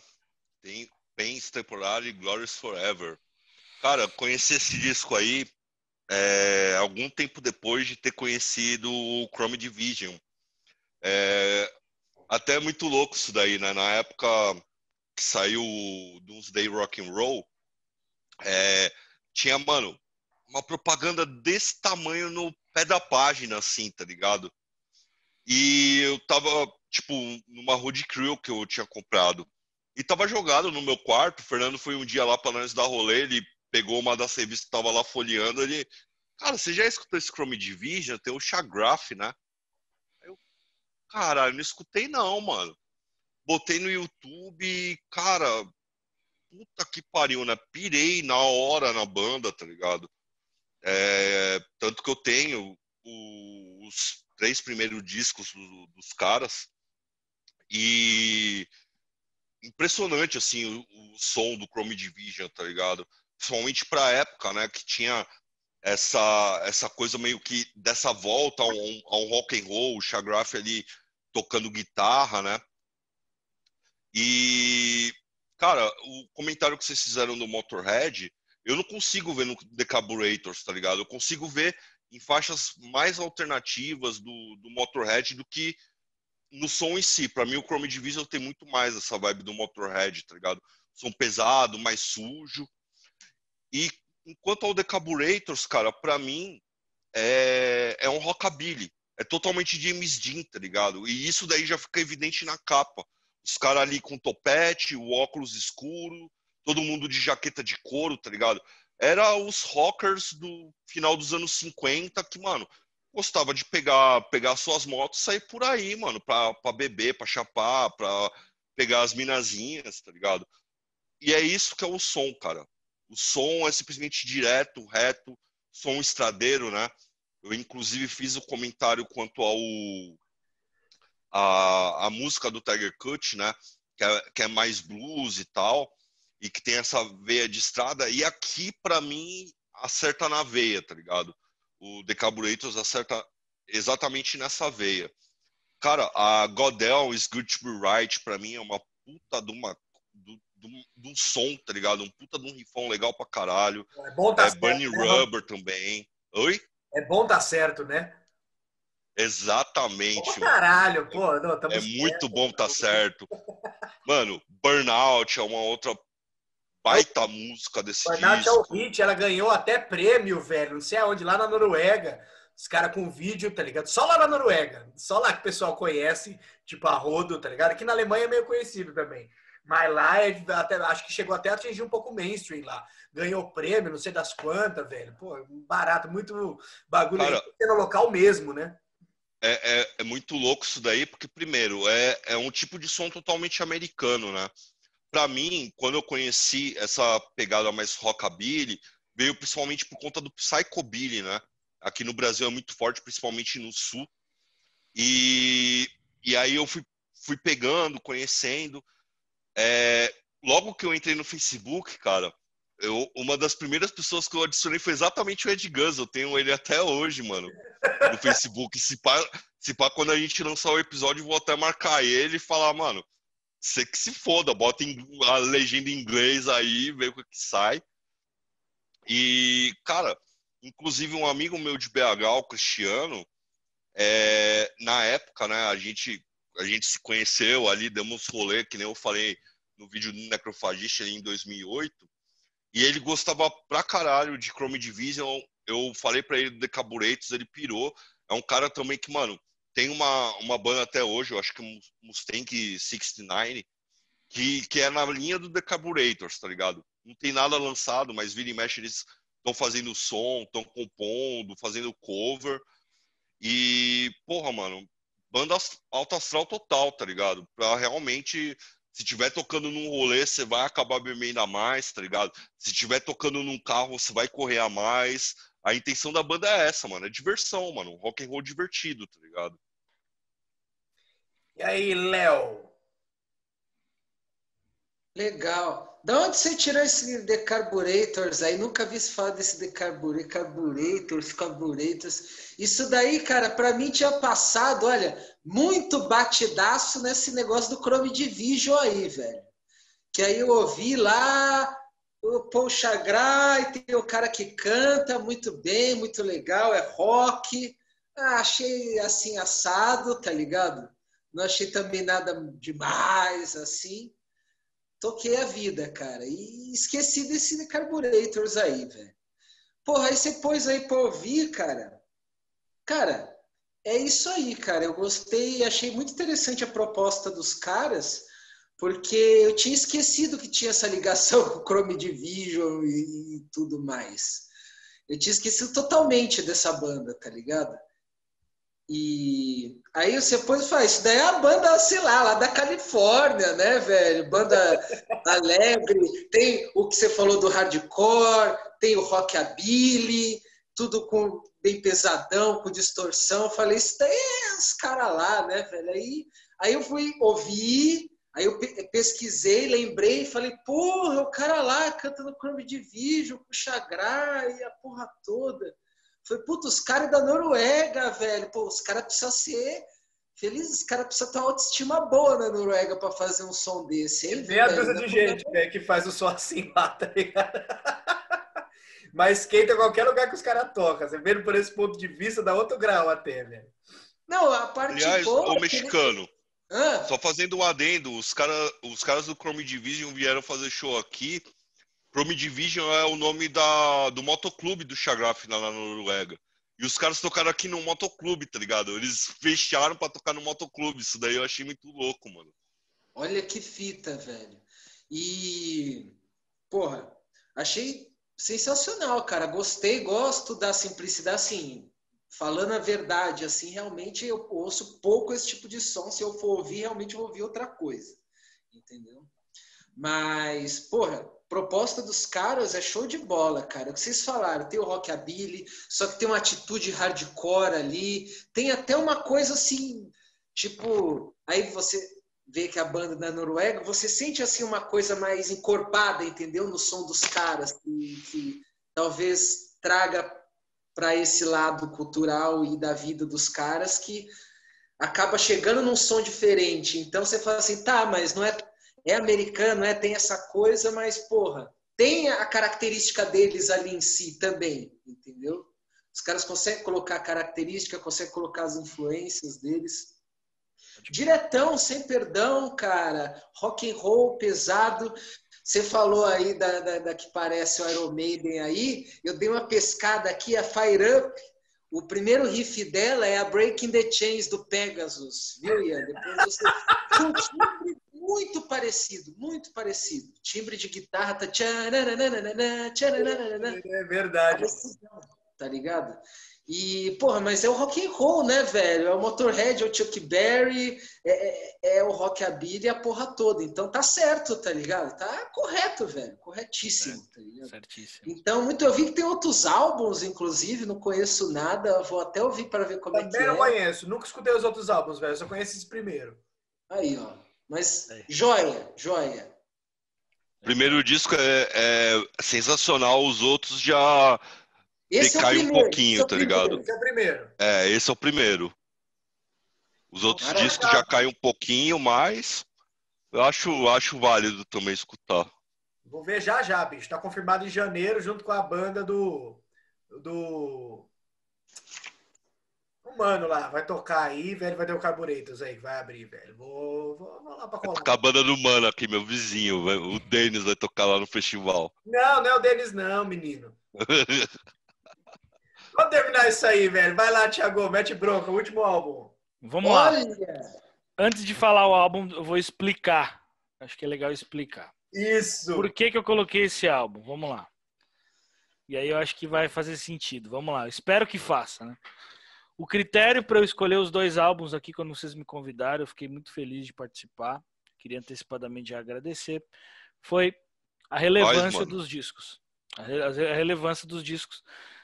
Tanto para mim quanto de alguma forma para a música, né? E aí, por que, que, eu coloquei esse segundo disco? Porque ele é um disco importante pro, pro rap nacional, porque ele colocou o rap nacional em outro lugar, assim, do tipo, o que a gente escuta hoje de rap, e aí, não é um disco perfeito, que eu gosto dele pra caralho e tal, que, tipo, eu escuto ele, tem músicas muito boas, mas o que a gente escuta hoje de rap nacional, saindo um pouco até do, do assunto do, do, do heavy metal e tal.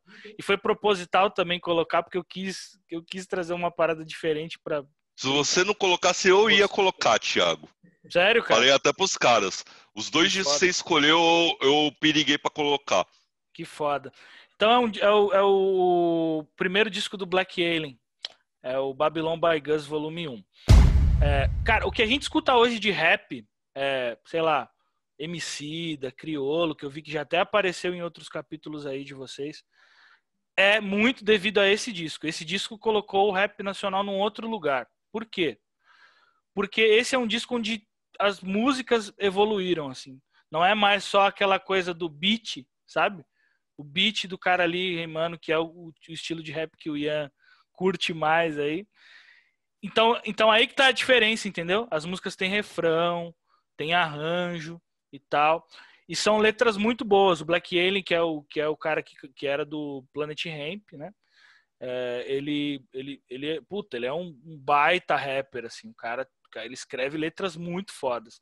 Tem várias músicas. Não, tem, não são todas as músicas que são boas nesse disco, mas as que são boas são muito boas. E eu coloquei ele pela relevância dele para a música brasileira até hoje. Assim.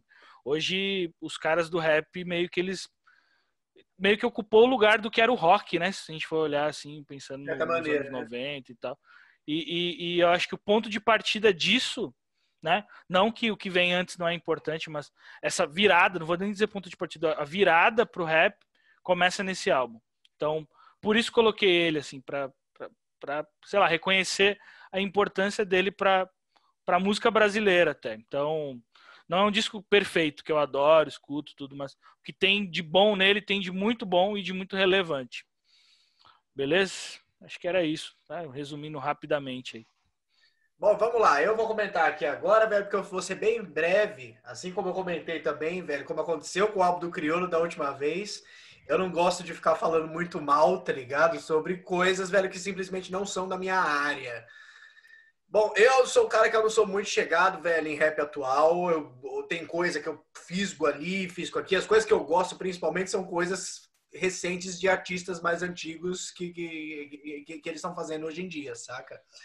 Cara, esse álbum ele me desceu muito quadrado, velho. Começou, velho, com aquela mistura de carioquês com inglês, naquele que não sei o que de Niterói, não sei o que de Niterói. Eu falei, mano, que, que é isso, velho? Ele desenvolveu um bagulho, puta, não bateu o beat muito legal, não bateu ideia, a temática não me interessou. Não bateu, velho. É, bom, legal, Thiago, bom você ter explicado aqui uma vibe de importância, assim, que eu, por mim, por mim mesmo, eu não, não, não queria saber sobre isso, saca? Uh, então é interessante saber por esse outro ponto de vista, velho, de, de certa forma, de como que isso influenciou e veio influenciar, seja pro bem ou pro mal, tá ligado? Uh, uh, as gerações seguintes. Mas acho que acredito que pro bem, assim, dentro de uma evolução de dentro de um estilo, que é uma coisa que sempre precisa ter, e de fato é uma evolução, né? Porque ela tem, ela é uma coisa mais, é, é uma coisa que ela vai um pouco além, velho, de uma batida tradicional que a gente pega ali como rap. Gostar, não gostar, abominei, velho, o álbum na escuta. Foi difícil de escutar esse álbum inteiro, velho. Eu escuto inteiro só porque eu mesmo criei o programa, tá ligado? E eu falei, ah, não, velho, não vou, eu não vou dar a brecha, tá ligado? De, não, não vou ouvir inteiro. Eu escuto tudo, velho. Mas caralho, velho, que foi complicado. E aí, mexicano, o que você achou do play do Black Alien, mano? Poxa vida, cara, eu gosto tanto desse álbum. Eu, eu tenho a memória desse álbum aí na época que ele saiu, cara. Por causa da MTV, né? Tem o clipe de, dessa música, acho que é Como Eu Te Amo, né? Como Eu Te Quero. Como Eu Te Quero. Tem clipe, passava na MTV, eu lembro. Eu conheci o Black Alien por causa do Planet Ramp, né? Que eu, eu gosto muito dos dois primeiros discos, o Usuário e os cães ladram, mas a caravana não para. Eu, eu sempre tive os dois, acompanhava nessa época. E aí na MTV tinha o Yo MTV também, que passava muito, era um programa de rap, né? E eu assistia, então a gente já mencionou Fúria, já mencionou Riff, MTV, clássicos MTV, e Yo também foi muito importante para a coisa, para minha para agregar a questão do rap, entendeu? Então, tipo assim, a MTV no geral foi muito importante. O Racionais, o próprio Gordo, né, cara? Ele sempre gostava muito de rap, sempre mencionava, sempre falava disso. E o abria MTV... espaço, ele abria espaço no programa, além do Yo MTV, que sempre tinha entrevista, o Gordo sempre abria espaço, velho, no programa dele, para toda a galera do rap ali da época. E aí tinha. Era o brother do Sabota, né? É. Tinha ali o. Quem apresentava, acho que o Yo teve uma época que era o KLJ, depois o Taíde. Então eu conheci ali. Só que é, é, na época eu não tive acesso ao álbum todo, então eu, eu só ouvi mesmo as coisas que passavam ali no MTV desse álbum, que eles falavam sobre esse álbum, né?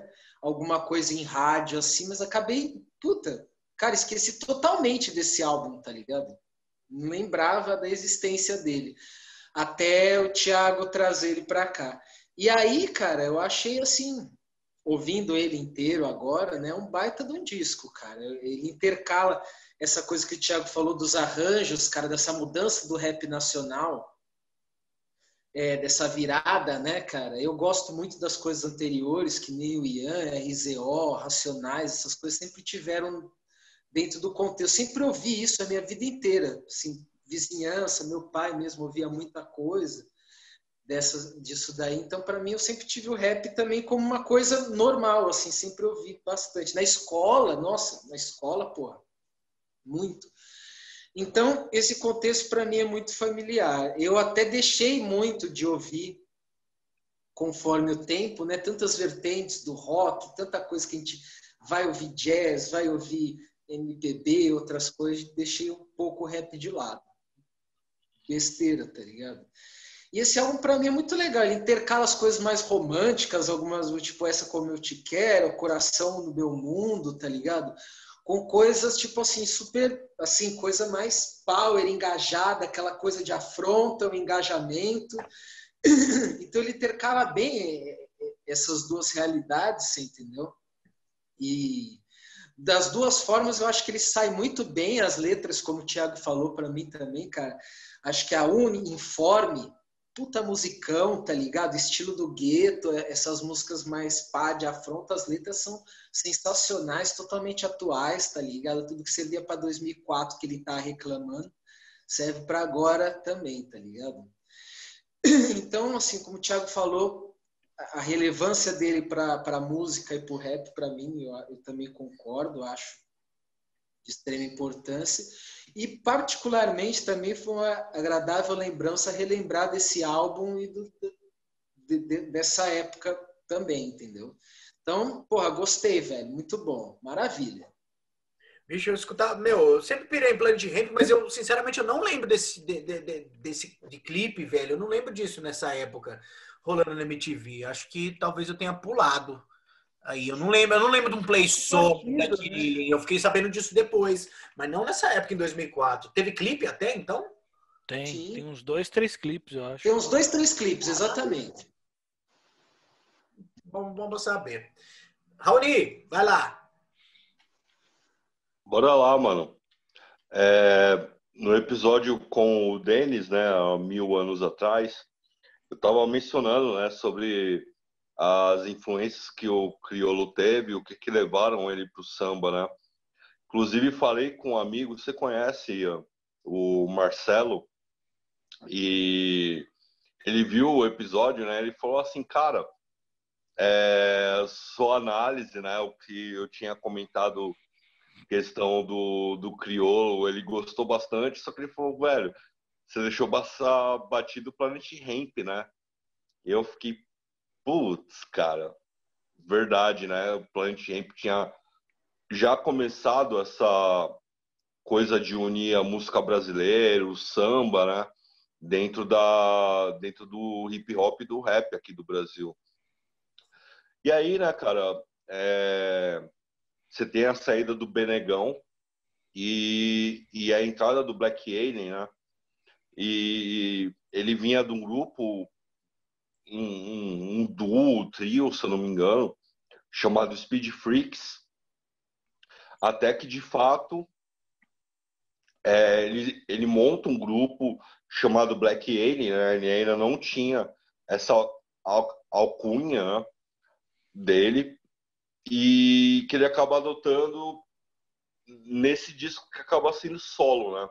esse disco solo, na verdade é um disco de banda, só que ele adota o, o pseudônimo. E aqui é um disco muito pessoal, cara, dele.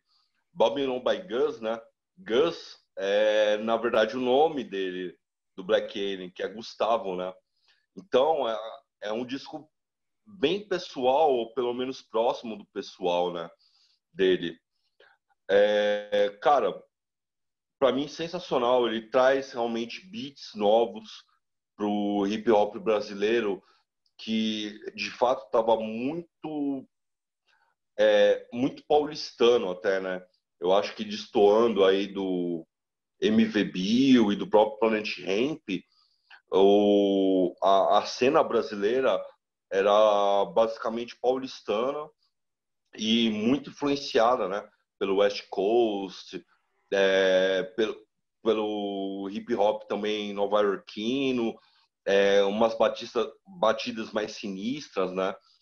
E, e aqui tem essa agregação de, de novos beats, de novas ideias.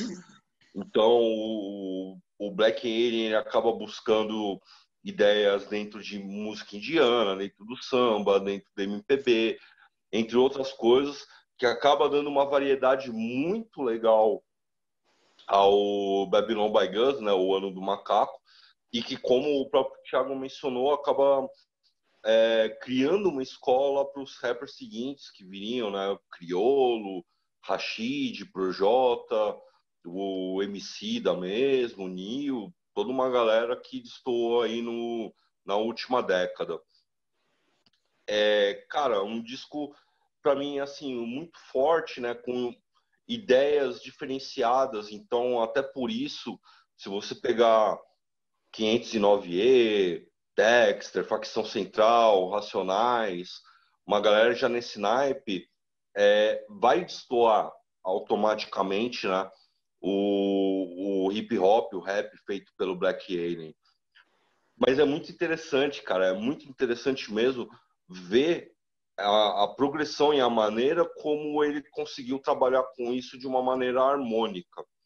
É, você tem a faixa de abertura com Mr. Niterói, o, o Informe, que o mexicano citou mesmo, um extra punk para um extra funk também é uma, uma música muito foda, tá ligado? Americ from Hell do Céu, que fecha um disco, é, trazem um tipo de flow diferente pro próprio hip hop, com beats muito diferentes, tá ligado? Pra época. É um disco que eu gosto bastante, que eu escutei muito, né? Ele tem uma continuação depois que o Black Alien fez e que saiu nessa década, não vou lembrar o ano, acho que 2015, não me recordo, 2011. Agora tá meio nebuloso. Mas, cara, é um disco muito bom, um disco importantíssimo pro hip hop nacional. É, o, Black Alien, o Black Alien é um cara extremamente carismático, né?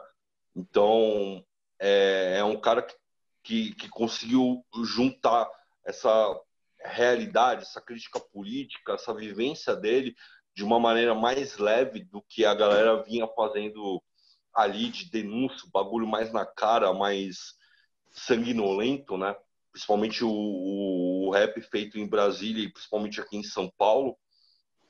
Então, cara, acho muito, acho muito foda, muito foda mesmo. Eu tiro o chapéu pro hip hop nacional. É uma cena que a gente sabe, né, construída por uma galera pobre que não tem espaço em mídia até hoje, né? Por mais que tenha seus altos e baixos, às vezes tem um ou outro que se sobressai e tal, mas ainda tem aquele estigma, né? De ser visto como som de preto, de favelado, é, de bandido, de uma galera que não agrega nada, e na verdade agrega pra caramba, né? Então, é, disco que muda mentalidades, que, que consegue falar de uma maneira até leve sobre uma realidade tão pesada que a gente vive desde que o Brasil é Brasil, né? Gosto pra caramba. Da hora. Legal, galera. Terminamos! Mas já! Do zumbi aqui, o quadro do Picasso. O olho aqui, eu tô aqui. Tá mesmo. Coisa tá feia já, velho. Vai terminar, você vai tombar aí pra trás e apagar, né? Ah, já, já é. acabou o dia, velho. Tiagão, meu brother, velho, mais uma... vou agradecer você aqui, mano, mais uma vez. Muito grato, meu nome. Muito, Muito obrigado, Thiago, da hora, velho. Eu, eu que agradeço, gente. Porra, legal demais trocar ideia com vocês. Divertiu? Muito bom, porra, demais. Bacaníssimo. Que bom. Só sorte... quando cair um outro ano melhorzinho aí, quiser chamar de novo, depois que Pode deixar, todos. Já tá na lista. Vamos ver aqui... agora, aliás, o que vai cair, né? Falando Vamos nisso, ver. né? É a hora sagrada, é o sorteio. Caixinha de Haribo. Isso. Pote maldito. Você vê como ia estar tá nisso, né? No, oh, deixa, eu, deixa eu falar da minha, do, do meu podcast também aí. Posso fazer um Opa, por favor. Oh, fala aí, mano. Vamos lá. Tem uma página no Insta chamada Um Disco, tudo junto. E um podcast também, onde a gente pega ali um disco. Todo dia, quase todo dia eu indico um álbum ali que eu tô ouvindo. E o podcast a gente também fala sobre um disco só. Então, diferente do de vocês aqui que pegam uma, um ano, a gente pega um álbum e fala sobre a ficha técnica e tal, sobre todas as coisas do álbum. E então para lançar a segunda temporada. Então, todos vocês já estão convidados aí a participar também um dia a gente combina. Demorou. Legal assim que pegar, eu... Ian, pegar umas bagaceiras, porque aí eu chamo o Ian, ele vai ele vai manjar tudo das bagaceiras. Eu já sei que o Raoni tem um gosto aí, gosta de coisas psicodélicas, de Doom. Então eu vou, vou convidá-los, hein? Segura aí que então, é nóis. Só chamar que vamos. Obrigado mesmo, gente. Tá hora demais. Quando o programa for pro ar, ô, ô Thiago, passa para mim todos os links que eu coloco tudo aqui na descrição do YouTube, viu? Sem crise. Beleza. Galera, sempre dizendo, ó, curtem aí o canal, velho, compartilha com a galera, velho, com todos os doidos que vocês conhecem aqui, que tem paciência para assistir nós falando de rock. Nós dá falar as besteiras, mas nós dá risada e fala coisa séria também. E vamos lá que eu peguei um ano aqui. Ai, ai, ai. Já veio a praga dos 2000 de novo. Será que vai voltar, velho? Certeza. Já tem um aqui na Mais um ano 2000 aí. É bom. Vocês já gravaram vai rápido, 1991? Já gravaram 91? né? Ainda não. Ainda não. Isso vai ser da hora demais. Continuar no ano 2000. Vamos ver. 2014. Aí sim, bicho, é praga. É praga! É É só porque eu ia ficar falando merda aí do, do, É. dos anos Não 2000 é, velho. É, é, tem alguma coisa errada nessa caixa de doce aqui, velho. O bagulho, ele é. é- Sei lá que tem essa merda, velho. É muito moderno. Mas 2014 tá bom. Eu gosto desse ano aqui. Tem as coisas boas. Já tem as ideias em mente. É bem melhor Vai que que 2004. É Tem alguma aí, melhor que- Thiago? Já? O que que você escolheria? Cara, tem o Tripton, tem o Blind Rage do Acept. Tá, tem um monte de coisa boa esse ano aí, meu. Tô dando uma olhada aqui, ó. Eu vou dar uma Que caçada. Em 2014 tem um outro aqui já na minha cabeça. Vamos que vamos. Então é isso aí, galera. Prazerzaço. Falou, galera. Vocês, Obrigado, hein? Amigos. Boa noite. Cadê o Roni, velho? Morreu? Coitado. Rony foi embora. embora. Adiós. Mais uma baixa no Jaguaré. Evaporou. Adiós.